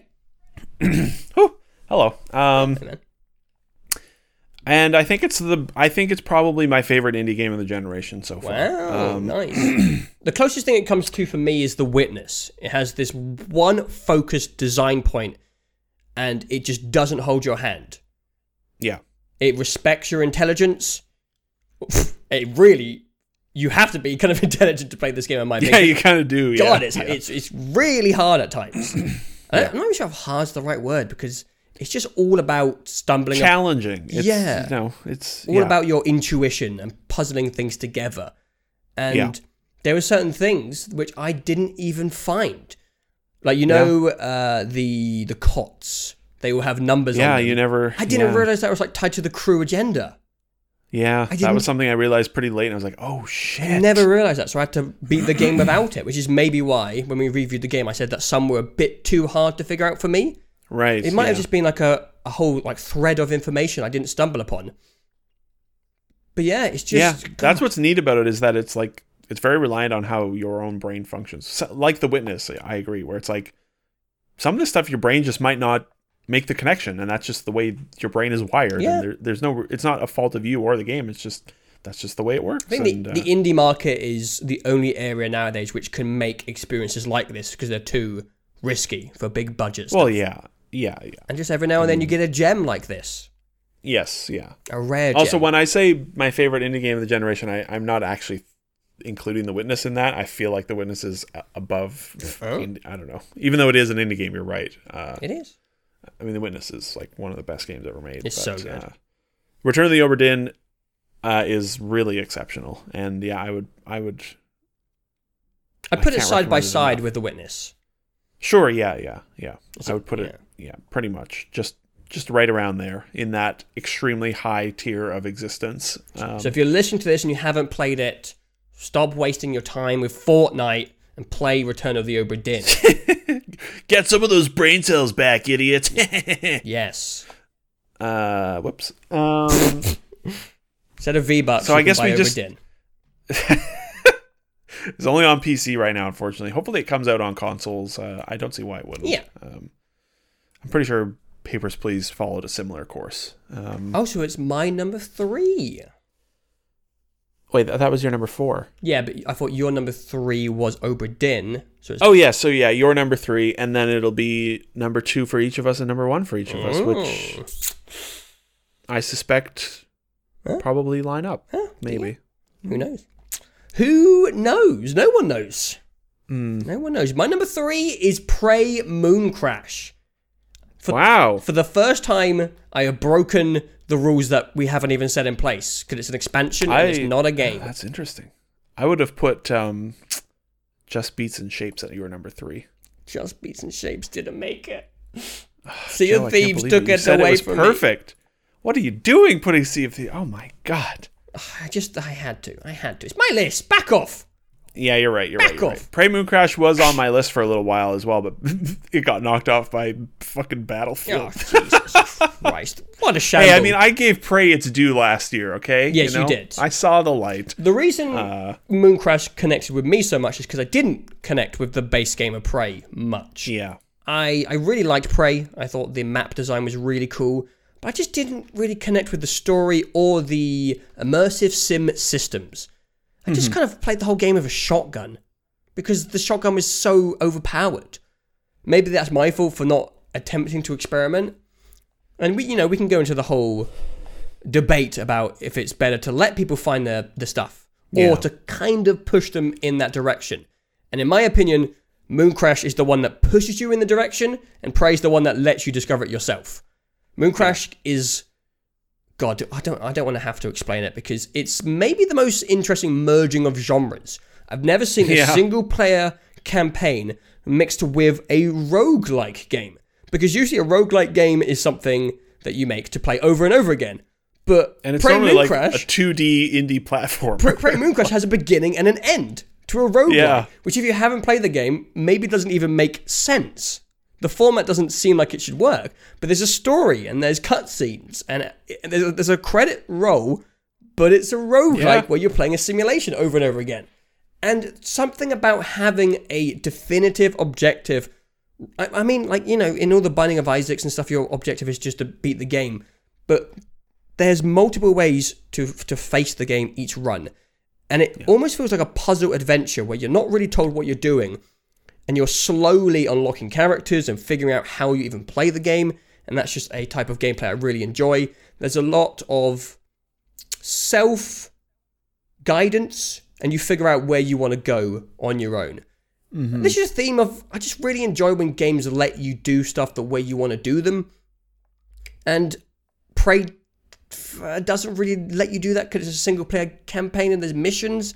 And in this, there's just one objective and you can get there any way you want. And I finally got to mess around with Prey systems. There was Yeah. like runs where the electricity wasn't on, and there is a way to get it back up, but I hadn't figured that out yet. So for for once, I actually used the glue gun to help me get around, which, I, which I never did in Prey. I just used it to slow down the beasts. and I was finally using tools. And there's a fun Yes. uh, rarity system where like you find rare Oh, yeah. And there's fun looting in the game. And Get I that mean, exotic shotgun. I mean, Prey is maybe one of the best looting games ever made. It's one of the games which makes everything valuable, and just having like special f- things to find uh, is very exciting. I just love the general roguelite um, format in general. That's one thing I discovered this year. I don't really connect with rogue likes. sure. Am, I- am I getting Yeah. this right? And I, I really Yes, enjoy the slow progression of roguelikes, of doing kind of the same simulation over and over. But this time I've got a big gun and uh, I get to keep it, get to keep it forever. It's not going to reset when I die. And I think I'm going to cut this thing short because I, I believe I could ramble about the fun, like format and genre blending of Prey Mooncrash for a long time. And I think people should just try it themselves because I think it's better than Prey by quite a long way. I really think it's I- better than Prey. I sort of think it is also better than Prey, but I also sort of like the freedom of Prey. Yeah. You know, uh, but it- yeah. as a as a piece of design, it is really rather brilliant. Yeah, and again, no one really talked about it, and it's just such a No. clever mashup of genres Yeah. in a way which makes the roguelite genre way more approachable for people who aren't into it, and they could also give some developers who don't have as much money or budget a way to make their games and have, but still have like a single player co- uh, campaign in it. I kind of feel like the Dishonor, Dishonored, Deus Ex games would have been so fun in this format. I kind of Oh wish, my god, a Dishonored version would be so good because I wish never all- engaged with yeah. anything. I kind of wish all immersive sims had gone in this direction. It feels like they found it. They found the golden ticket for like budget and design and Too bad the genre is dead. And it's dead. like all these dead. franchises have died because no one bought them. It's yeah, it's like a post mortem of like we figured it out. This is how they should all She's play. dead.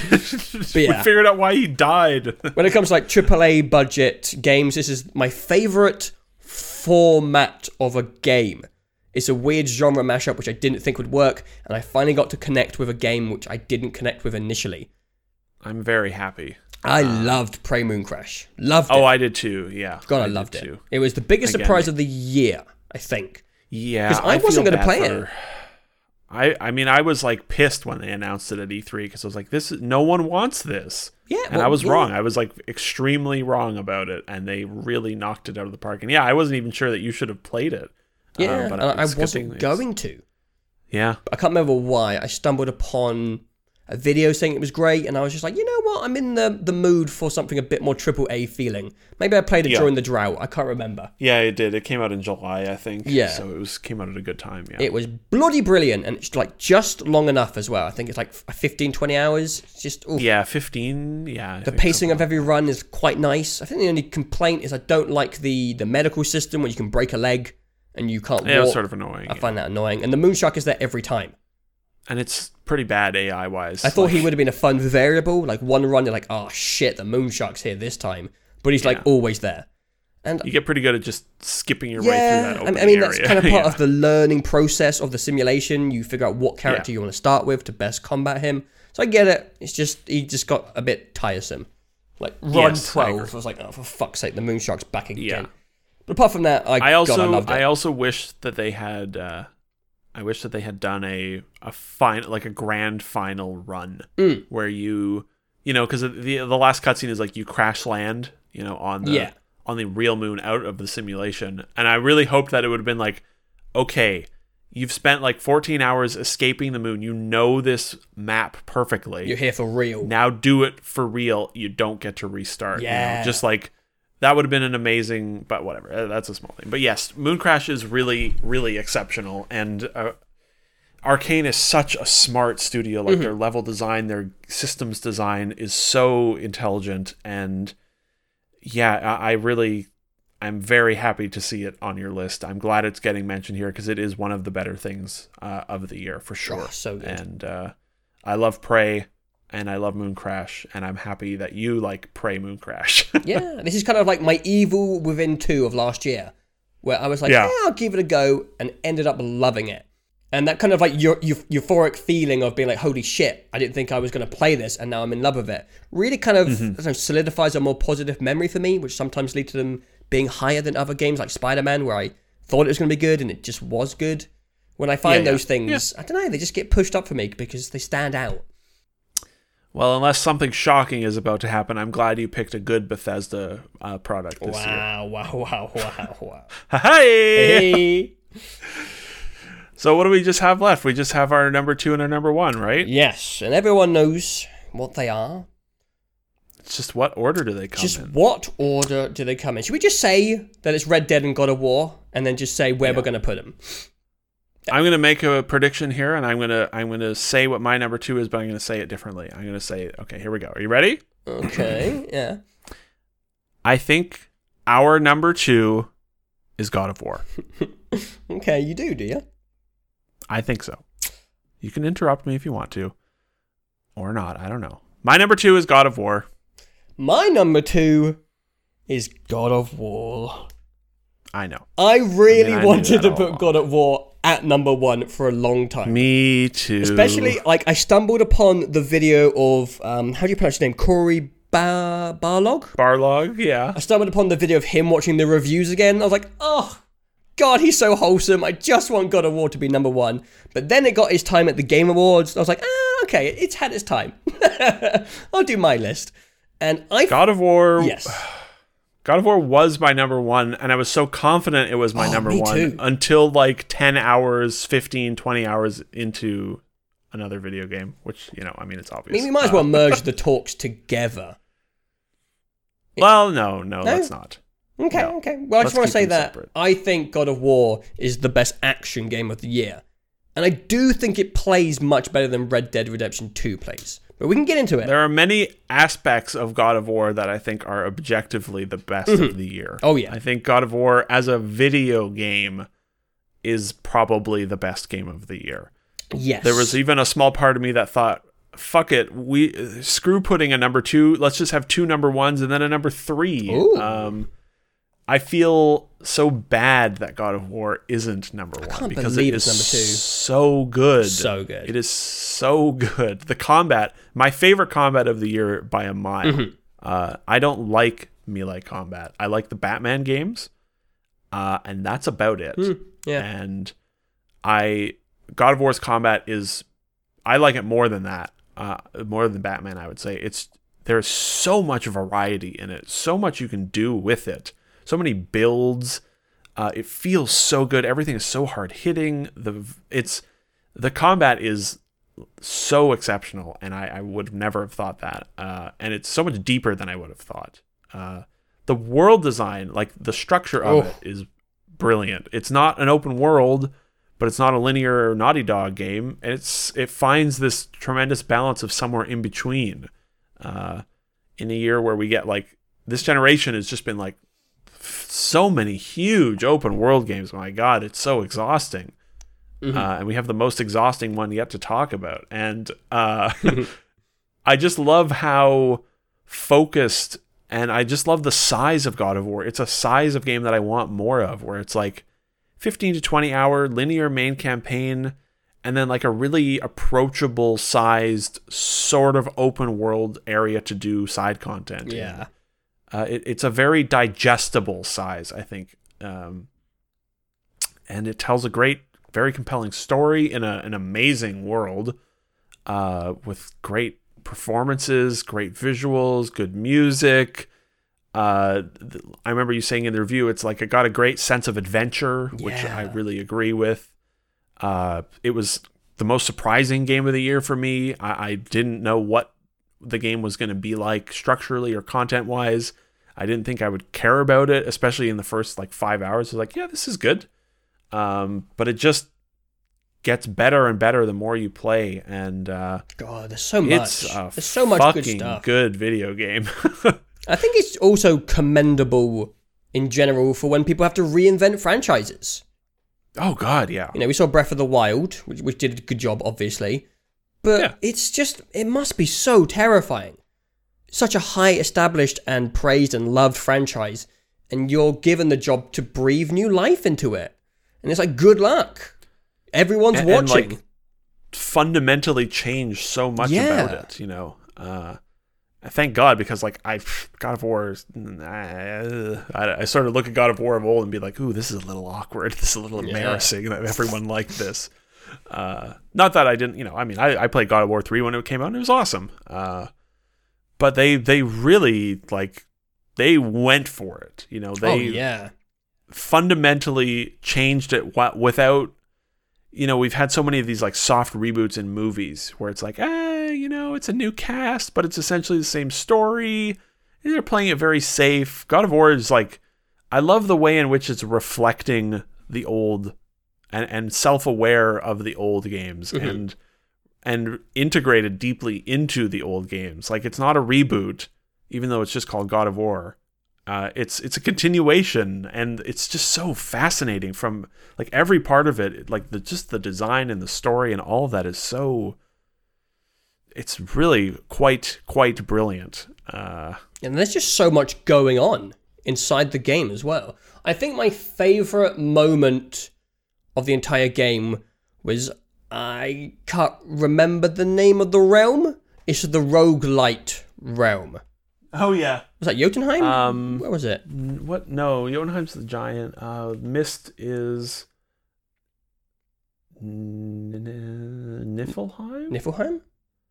Helheim is hell. hmm The fire realm, I don't remember. Whatever. It's the mist. The well, the, where the dwarves Svartalheim, I think, where all the dwarves come from. Okay. Something- I don't know. Fucking Norse name. The reason I know what you're talking The reason about. I love that moment so much is because Yes. I could be wrong, but I'm not sure if that place makes sense within the context of the game. I have no idea. it just feels like the developers were having fun with their own product and they just didn't want to stop. And that's just something quite unique. You don't really get to feel the developer's energy s- often in games. And that zone to me directly speaks to like a positive workforce where people are just loving what they're making and they just want to keep going even if it doesn't really make sense. They just Yeah. wanted to try new things. And It's sort of like that little bit reminds me a bit of like the whole of Titanfall 2, where it's like, here's just this weird thing. Yeah. And it's like, we just put it in the game because it was cool. In any Uh, in any other game, that would be like extra content, downloadable content, or something on the cutting room floor because someone was experimenting, and they're like, "Nah, we're just gonna chuck it in because it's fun and weird." And it's oh, there's just so much personality in this game, and I can't pinpoint any more specific moments, but you can just tell a lot of love and respect went into the product, and there's something endearing Oh, yeah. about that that bleeds through the game and makes you as the player enjoy it more. It did for me anyway. I could just feel how much they enjoyed it and how much love they put into it. Maybe because I was watching some behind the scenes stuff. Cory is just a great PR person as well. yeah. But yeah. it's like I just love the the personal feeling about the team. That really pushed it for me. I mean, they nailed everything else. The game looks good. It's got more content than we deserve, and just a long Yeah. and detailed, great story. I, I kept thinking it was going to end, and it just kept going. I know. I think my favorite part of it was, uh, in terms of like, like Wii U with the mist. I, I mean, I was very shocked when I got to the mist part because the only the other side area is like, ah, it's combat trials. You know, very straightforward, and I I did them and enjoyed them. yeah, But yeah, when you get to the mist, you're like, what the f- what? This is a roguelike area. Yeah. Um, but I love the part where, because I had done side content, I was probably like close to ten hours in when you clear the the fog coming out of the mountain. You know, the mouth of the mountain after coming back from the elf realm. yeah, And you're like clearing the fog, and and you're almost at the top of the mountain, and you do the the big. The big fight through the mountain. I'm like, this has got to be like nearing the end of the game, right? Like, I feel like uh, this is very, very. It was sort of like Horizon as well. Where I'm like, I feel like I'm getting near the end of the game. It's like, no, no, you finished like the prologue. You Yeah. get like, there's like 30 hours more of this game, like, and it just keeps going. it's a great journey that game. It really is. Yeah, Journey is a, a really. Even though it's brutal, it kind of feels a little bit whimsical and, ch- and childish at times. The different realms. Well, once you get Mimir as well, I think the tone really lifts up Yeah. and finds its place. Uh, Like it's a very dour, like self-serious game for the first five or six hours, but once you get Mimir, it starts to. There's a good sense. That game has a good sense of humor. Uh, It does, yeah. Fun sense of writing. Uh, I think good there's- like deadpan humor with uh, Mimir. And I think something I brought up bit afterwards. Actually, I brought this up while playing Spider Man. Because even Ben said this in our Hmm. Right, podcast. yes, said, I know what you're gonna say, Spider Man will have a great sequel. And a lot of times you play games and you're like, they, they've got the format and it's good, but next time when they renovate, trim down, it will really be something good. And God of War feels like a sequel. It feels like something came out two years ago and they're just building upon it. There's so much in the package. It feels like something that can only exist after releasing something and learning from the reception of the first thing. But no, it just came out. It just came out. it's nuts. It's it's nuts. And I wish I Yeah, kind it- of it- oh, yeah. I kind of wish it was It really one. does feel like a sequel to. It's like the, I remember you saying it. It's like they skipped the first game Mm. of the. It's like they skipped Uncharted one and just put Uncharted two out Yeah. initially. You know, uh, yeah, it speaks very much to the quality of that team, uh, especially because they went from God of War Ascension to this. Like, That might be different different development teams. may may I don't know. I I mean that's Sony Santa Monica's a sort of a weird studio. They've got a lot going on. Lot Actually, I think there. you're right. I think it was like God Ascension was 2013, Yeah. so then this was would have been five years later. Uh, This one's a bit better. they did, yeah, they did a they really did amazing work with it, and I I remember like I 100 percented God of War, I did everything, uh, and it was you know like 50 hours or so, and I remember when it ended, I was like, if the sequel came out next week, I would play another 50 Yes. hours. I would consume a sequel to it immediately after playing the first game, which is not a feeling you get very often. Uh, and it speaks speaks to the quality of it, and I it it bums me out that it isn't number one because it's it's it really deserves it. it Um, does. and it seems like a lot of uh, as more uh, game of the war, game of the year award stuff start to happen. It seems like a lot of people are, are giving it like a lot of uh, you know websites and stuff, yeah, which is good. It, uh, deser- because it, it deserves it. yeah, I think as a video game, it's probably the best of the year in terms of mechanics and design and stuff like that. Yeah. Uh, But it's it's it's really good. But unfortunately, Red Dead Redemption 2 had to come along and poke its nose in and end up being really fucking good. Uh yeah. Uh, should I say? Should I call it? Should I say it? Say it. Um, three years in a row, we've had the number one lineup. Mm. Wow! Wow! Wow! So boring we are. Yeah. Game of the Year 2018 for Joe and Jameson is Red Dead Redemption 2. The end. God damn it, Rockstar. Thanks for watching. God damn it. I mean, we talked about Red Dead for two hours during our Two review. hour review. Oh my two hour review, which is almost as long as this entire chat we just talked about Yeah. Red Dead. Because holy shit, there is so much in that game. Yeah. But I think for me, because I think God of War is objectively better as an action game, or just a gamey game, it plays better than Red As Dead game, Redemption. yeah, I think. For yeah. me, Red Dead clocked number one because it's my favorite story maybe ever. At least character based story. You know, I have a little some biases towards sci-fi stuff, but when it comes to characters, acting, and the development and journey of those characters, nothing's come close. Even some TV series, I couldn't list like a handful of TV series which have handled character development better than this game. And I don't want to say I didn't enjoy the game because uh, it's it's fine. It's a third person shooter. You got cover stuff, lock on. It's fine. Yeah. It plays fine. But it's the journey that this game takes you on, the amount of time it gives you to just slowly embrace the world and explore at whatever pace you want. I'm really jealous of our friend Ben, who's still on chapter 3, that son of a bitch. I wish I was still on chapter 3. The rest of the game's a trap. I'll tell you that. Spoiler. Yeah. But yeah, I don't I don't really know where to dive in because I don't want to talk about it for 2 hours again. Well, I was I was gonna say that um, God of War or Red Dead is a deeply flawed game with, you know, the the movement and gameplay is you either you'll either be fine with it or you'll hate it. Um, I would be surprised if there are people out- out there that say like they really like the gameplay of Red Dead. Like I just it never got I never really even thought about it, um, so it just didn't bother me. Right? I think a lot of the um, mission design is like extremely outdated in a way that uh, is kind of it stands out. I think, uh, but again, it never really I never really thought about it. I think for me, Red Dead is number one because uh, it's an emotional pick. Uh, it's a pick based on emotion and not, despite the title, um, best video game of the year would imply often like an all-encompassing package and and an emphasis on the video game parts of it being really good. But who fucking cares? That's not how our brains work. Yeah. Um, Red Dead is the number one for me because of the emotional investment in it and the emotional investment in the characters and the storytelling and the world. You know, the world and the pace of it is a huge part, but the the storytelling, the character work, the music, you know, the moments they form together, uh, really set it above and beyond most other games that have ever been made uh, in a way that I definitely wouldn't have expected. I, I never would have thought.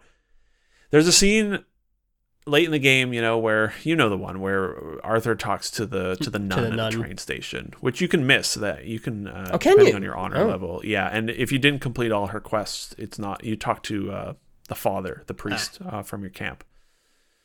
Uh, that that th- I would never in a million years have thought that Rockstar would be capable of writing like that in that scene. Mhm. Uh, r- tender, sweet, emotional, like deeply human writing Yeah. uh, is not something I would have thought Rockstar was capable of. Uh, it feels like I think I said it in the root. It feels like they aged the people making this game aged by like 20 years and this is their like old man project you know like all the directors do it all, where they get older and they, they have families and their their style changes from more from a reb from like rebellious to reflective you know and red dead is that change where it's like in a lot of their design aspects it's still rebellious because they're just saying fuck you we're rockstar we design our game however we want and you're going to like it but from the storytelling uh, and writing side it is much more a step towards maturity and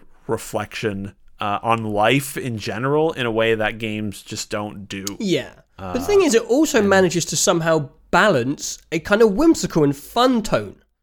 Yeah The yeah. old, you know, Yeah, it's- GTA yes. 5 cheekiness. It's th- it's not obviously not as heavy, it's not as satirical, but it's still like there's an it's underline still of there. fun still in the game all the way through.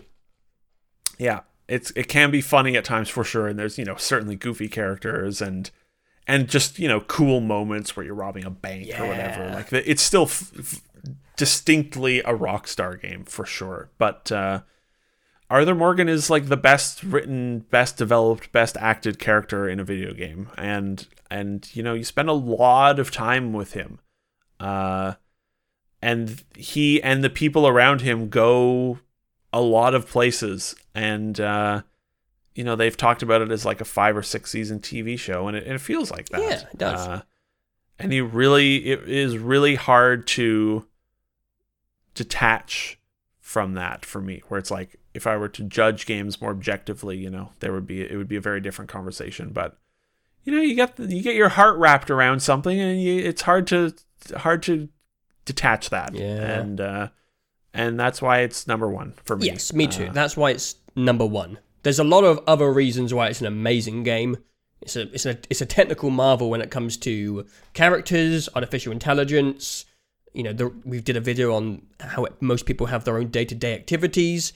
It just feels like a next generation game and a step forward in the open world genre. And yeah you know, it feels like a next generation game and that's obviously a, re- Not a really this generation. it. yeah. yeah But that's always Uh, fun to play a game which feels like it's from the future. But the reason Yes. it topped God of War for me was what you said was the emotional journey with the people in the game. 100% It's better yeah. than any other game has done it ever. and I think the one thing that I that design wise that I think it is actually very innovative about and that actually changes the way I want to interact with games is that you can talk to literally every single human being in that game. Yeah, Uh, and that's kind of amazing.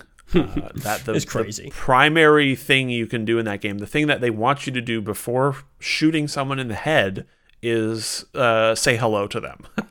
and I think that's tremendous, and I, I want more games to be like that. I don't expect much of anything to ever do it yeah, because it's obscenely expensive.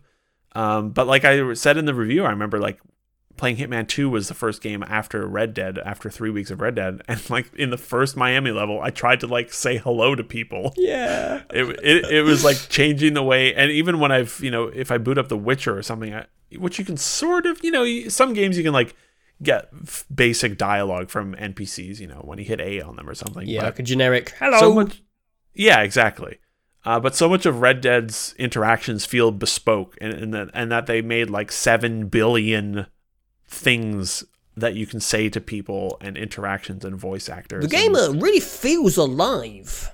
yeah Really makes uh, you feel like Batman, you know? yes finally um and yeah you know in terms of design that is a big thing for me where it's like i i want more games to do this even though it's probably uh, an unreasonable expectation Until But, Rockstar's uh, next project. Probably, yeah, probably. Which will be in 17 years. Um, I think we also have to acknowledge, even though we haven't played much of it, it comes with an online component with its own stuff as well. There's so much in the game. Yeah, And like, we only had one session with online, but it was really good. I really enjoyed it, and I want. and even if we never played any of it, it would still stay, stay number one. But the amount you're getting for your buck is just kind of nuts. it's yeah. I mean, the world is huge and full of things to do, and like yeah, you could spend hundred hours with the single player alone. Oh, yeah. uh, and the online is surprisingly content rich. Mm. uh, and yeah, I mean it's it's it's skirting the tail, like it's getting close to. It's too early for me to say, but it, it is like you know it gives Witcher three a run for its money for me because Yeah. Witcher three is uh, the game that I I think about the most still, uh, and and the game that like I I like deeply love the world and the tone uh, and the pace of that game and the emphasis on storytelling. And Red Dead is one of those games, uh, and, and there are not a lot of games doing that. Uh, I think we've already decided that we will be doing, in two years' time, a game of the generation. Top 10 games. oh, certainly, yes, yeah, And that's going to be maybe the hardest list ever to make. yes. I'm not excited Yes. about pitting Red Dead and Horizon head to head because I don't know what I'm going to do. My head might just explode. well, and also Cyberpunk will have come out. Oh my well. god, I Probably. forgot. Maybe. Yeah. We'll see. That's going to be Maybe, so difficult. maybe not. Um. So yeah, there it is. There Red it Dead is. Redemption Two, number one. God of War number two, tied for number one. It was a good year.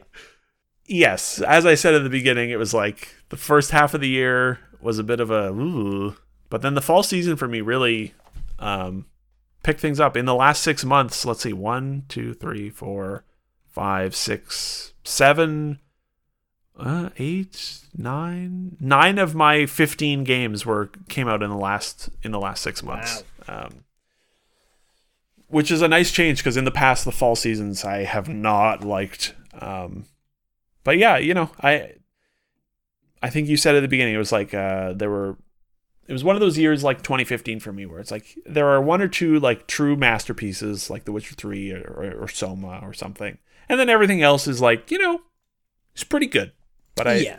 don't feel obs- like crazily about most of the most of the rest of the list, but that's okay. It, it ended up the video game industry managed to turn things around, and it was a good. It ended up being a good year. I think And, uh, this might be our most diverse year, maybe with the most games. We'll have to check. You'll have to send me your list over in a text form so I can easily reference. So we had a lot of Um, differences. Like you didn't have Sea of Thieves, Monster Hunter World, Shadow of the Colossus, Spider Man, and Prey Mooncrash. Five of my games you didn't have.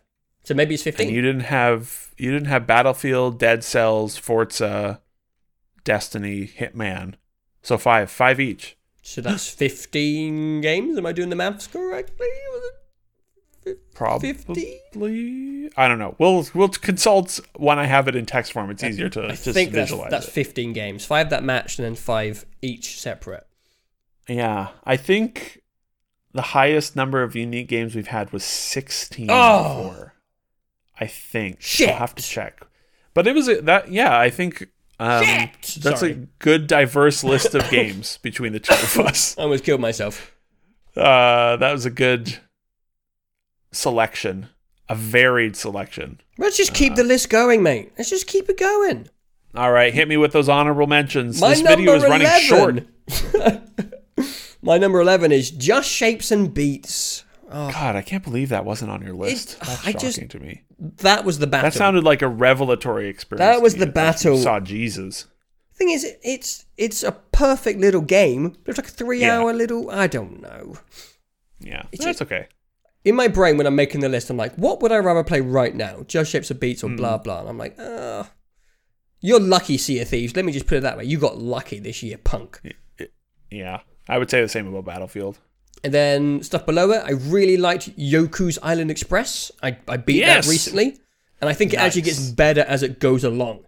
Because at, the- That's cool. yeah, 'cause at the beginning you do a lot of backtracking, and then that kind of goes away. You open up these fast travel things, and it gets uh, much more fluid for the Oh, last okay. four, three hours or so.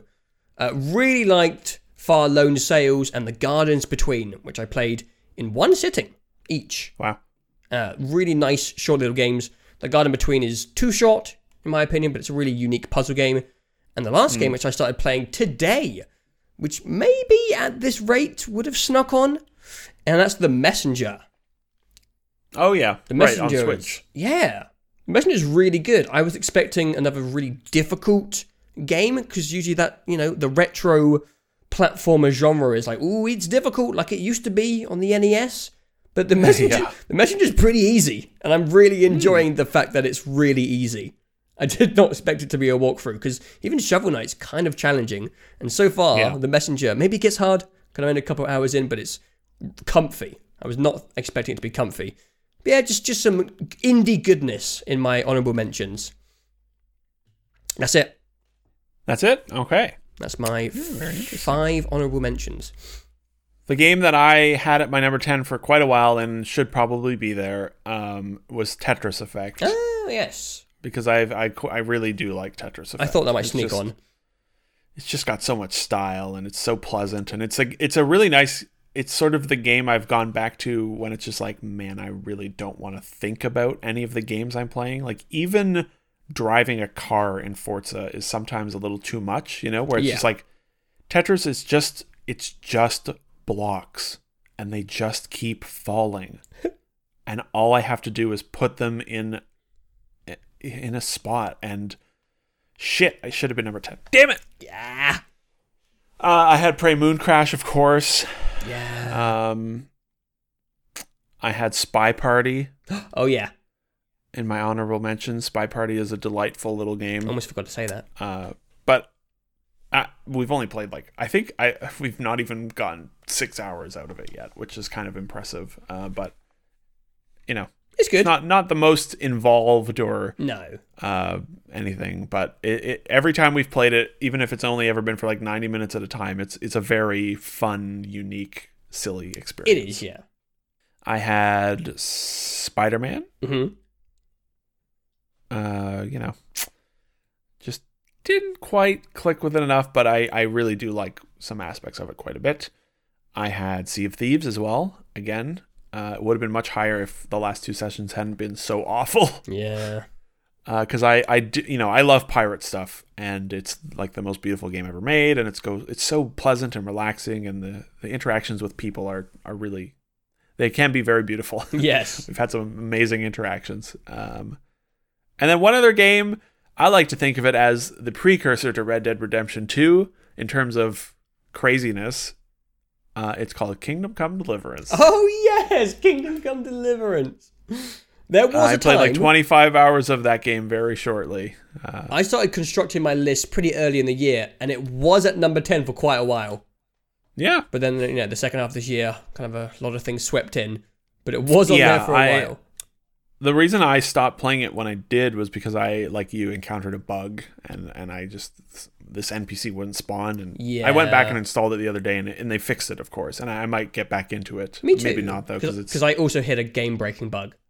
yeah, uh, a very janky game, but um, so much better than I would have thought. Uh, the the writing and storytelling was a lot more compelling Hmm. and good in quality than I would have expected. Uh, So immersive. Henry is a hilarious dope, but Yeah. like the the writing is good. Uh, that scene where you get drunk with the priest is one of the best scenes of the year.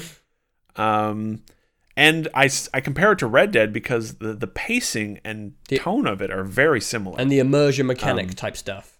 yes, Kingdom Come is all about you immersing you in a world and you know, you have to bathe and your food can rot and there's a lot of just downtime in Kingdom Come where Mhm. you're just sort of wandering around and nothing's really happening and it's very quiet and relaxed and uh Red Dead definitely feels like the AAA western like made by I don't want to say competent people, but you know what I mean where it's like here's a super big budget version of sort of some of the philosophies of what are in Kingdom Come Yeah, Deliverance. yeah, 100%. uh, I, I really did like it quite a bit, um, and I want to play more of it because it was sort of filled that uh, you know Oblivion, Skyrim, first person Mm. open world sort of thing. Obviously, they're completely different, but I like a first person open world game that's sort of pleasant to be in, Yeah. and we haven't had a lot of those. Uh, this game fucking hard sometimes though. Jesus Christ, Yes. I I I also finally got to a part where.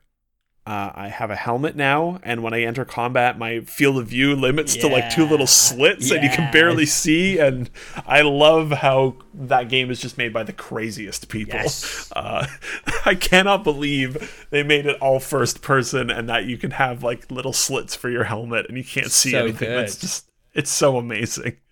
Uh, also, Henry is hilarious. I love Yes. him. He's such a dope. Protagonist of uh, the year, mate. Move over, Arthur. Get out of the way, Art. Watch out. My name's Henry. Uh, I think that's a that's about it. We this was fantastically short video. I mean, my God, yeah. What are you predicting? Like sub two hours? it might sneak in just a hair under two hours. Oh I can see, God. which is really impressive. Can't believe we've Um, done it. Well, how do we close Well, out the year? Well, fuck, I don't know. See you next Yeah, year. fuck, fuck it. On to the next one. 2019. 2019 is looking 20 juicy. We're gonna have to do a best of the first half of 2019 because there's so many games coming out early next year. Can't wait for the new Um, games and the new controversies and the new garbage fire. Who's going to be the Oh, Fallout yeah. 76 of 2019? I'm gonna predict. Let me have a think here for a second. What's happening next year? Hmm. God, I. Hmm. I'm gonna say EA is gonna come back for the crown. EA took a year off last year, this year after having the biggest year of their lives last year, and biggest I mean worst. And I think they're gonna get, they're gonna come back. They're gonna try and take the crown back from the king. And It's going to be ti- it's going to be. Titanfall 3, you know. it's that, or somehow uh, they're gonna fuck up Borderlands three completely. Yeah. That- that's my biggest worry actually. Oh yeah, shit. So Randy Pitchford, I don't know, man. He's like the Saul Goodman of the video game industry. I don't trust him. I don't trust him either. Man, I play more Borderlands. Anyway, thank Yeah. you if you've listened all the way to the end. Uh, some people really look forward to these, which we find very confusing. But I hope you enjoyed it. Uh, another one, another one in the pan, ready for a full on year of hopefully good video games. And we will see you next year. Woohoo! Bye bye.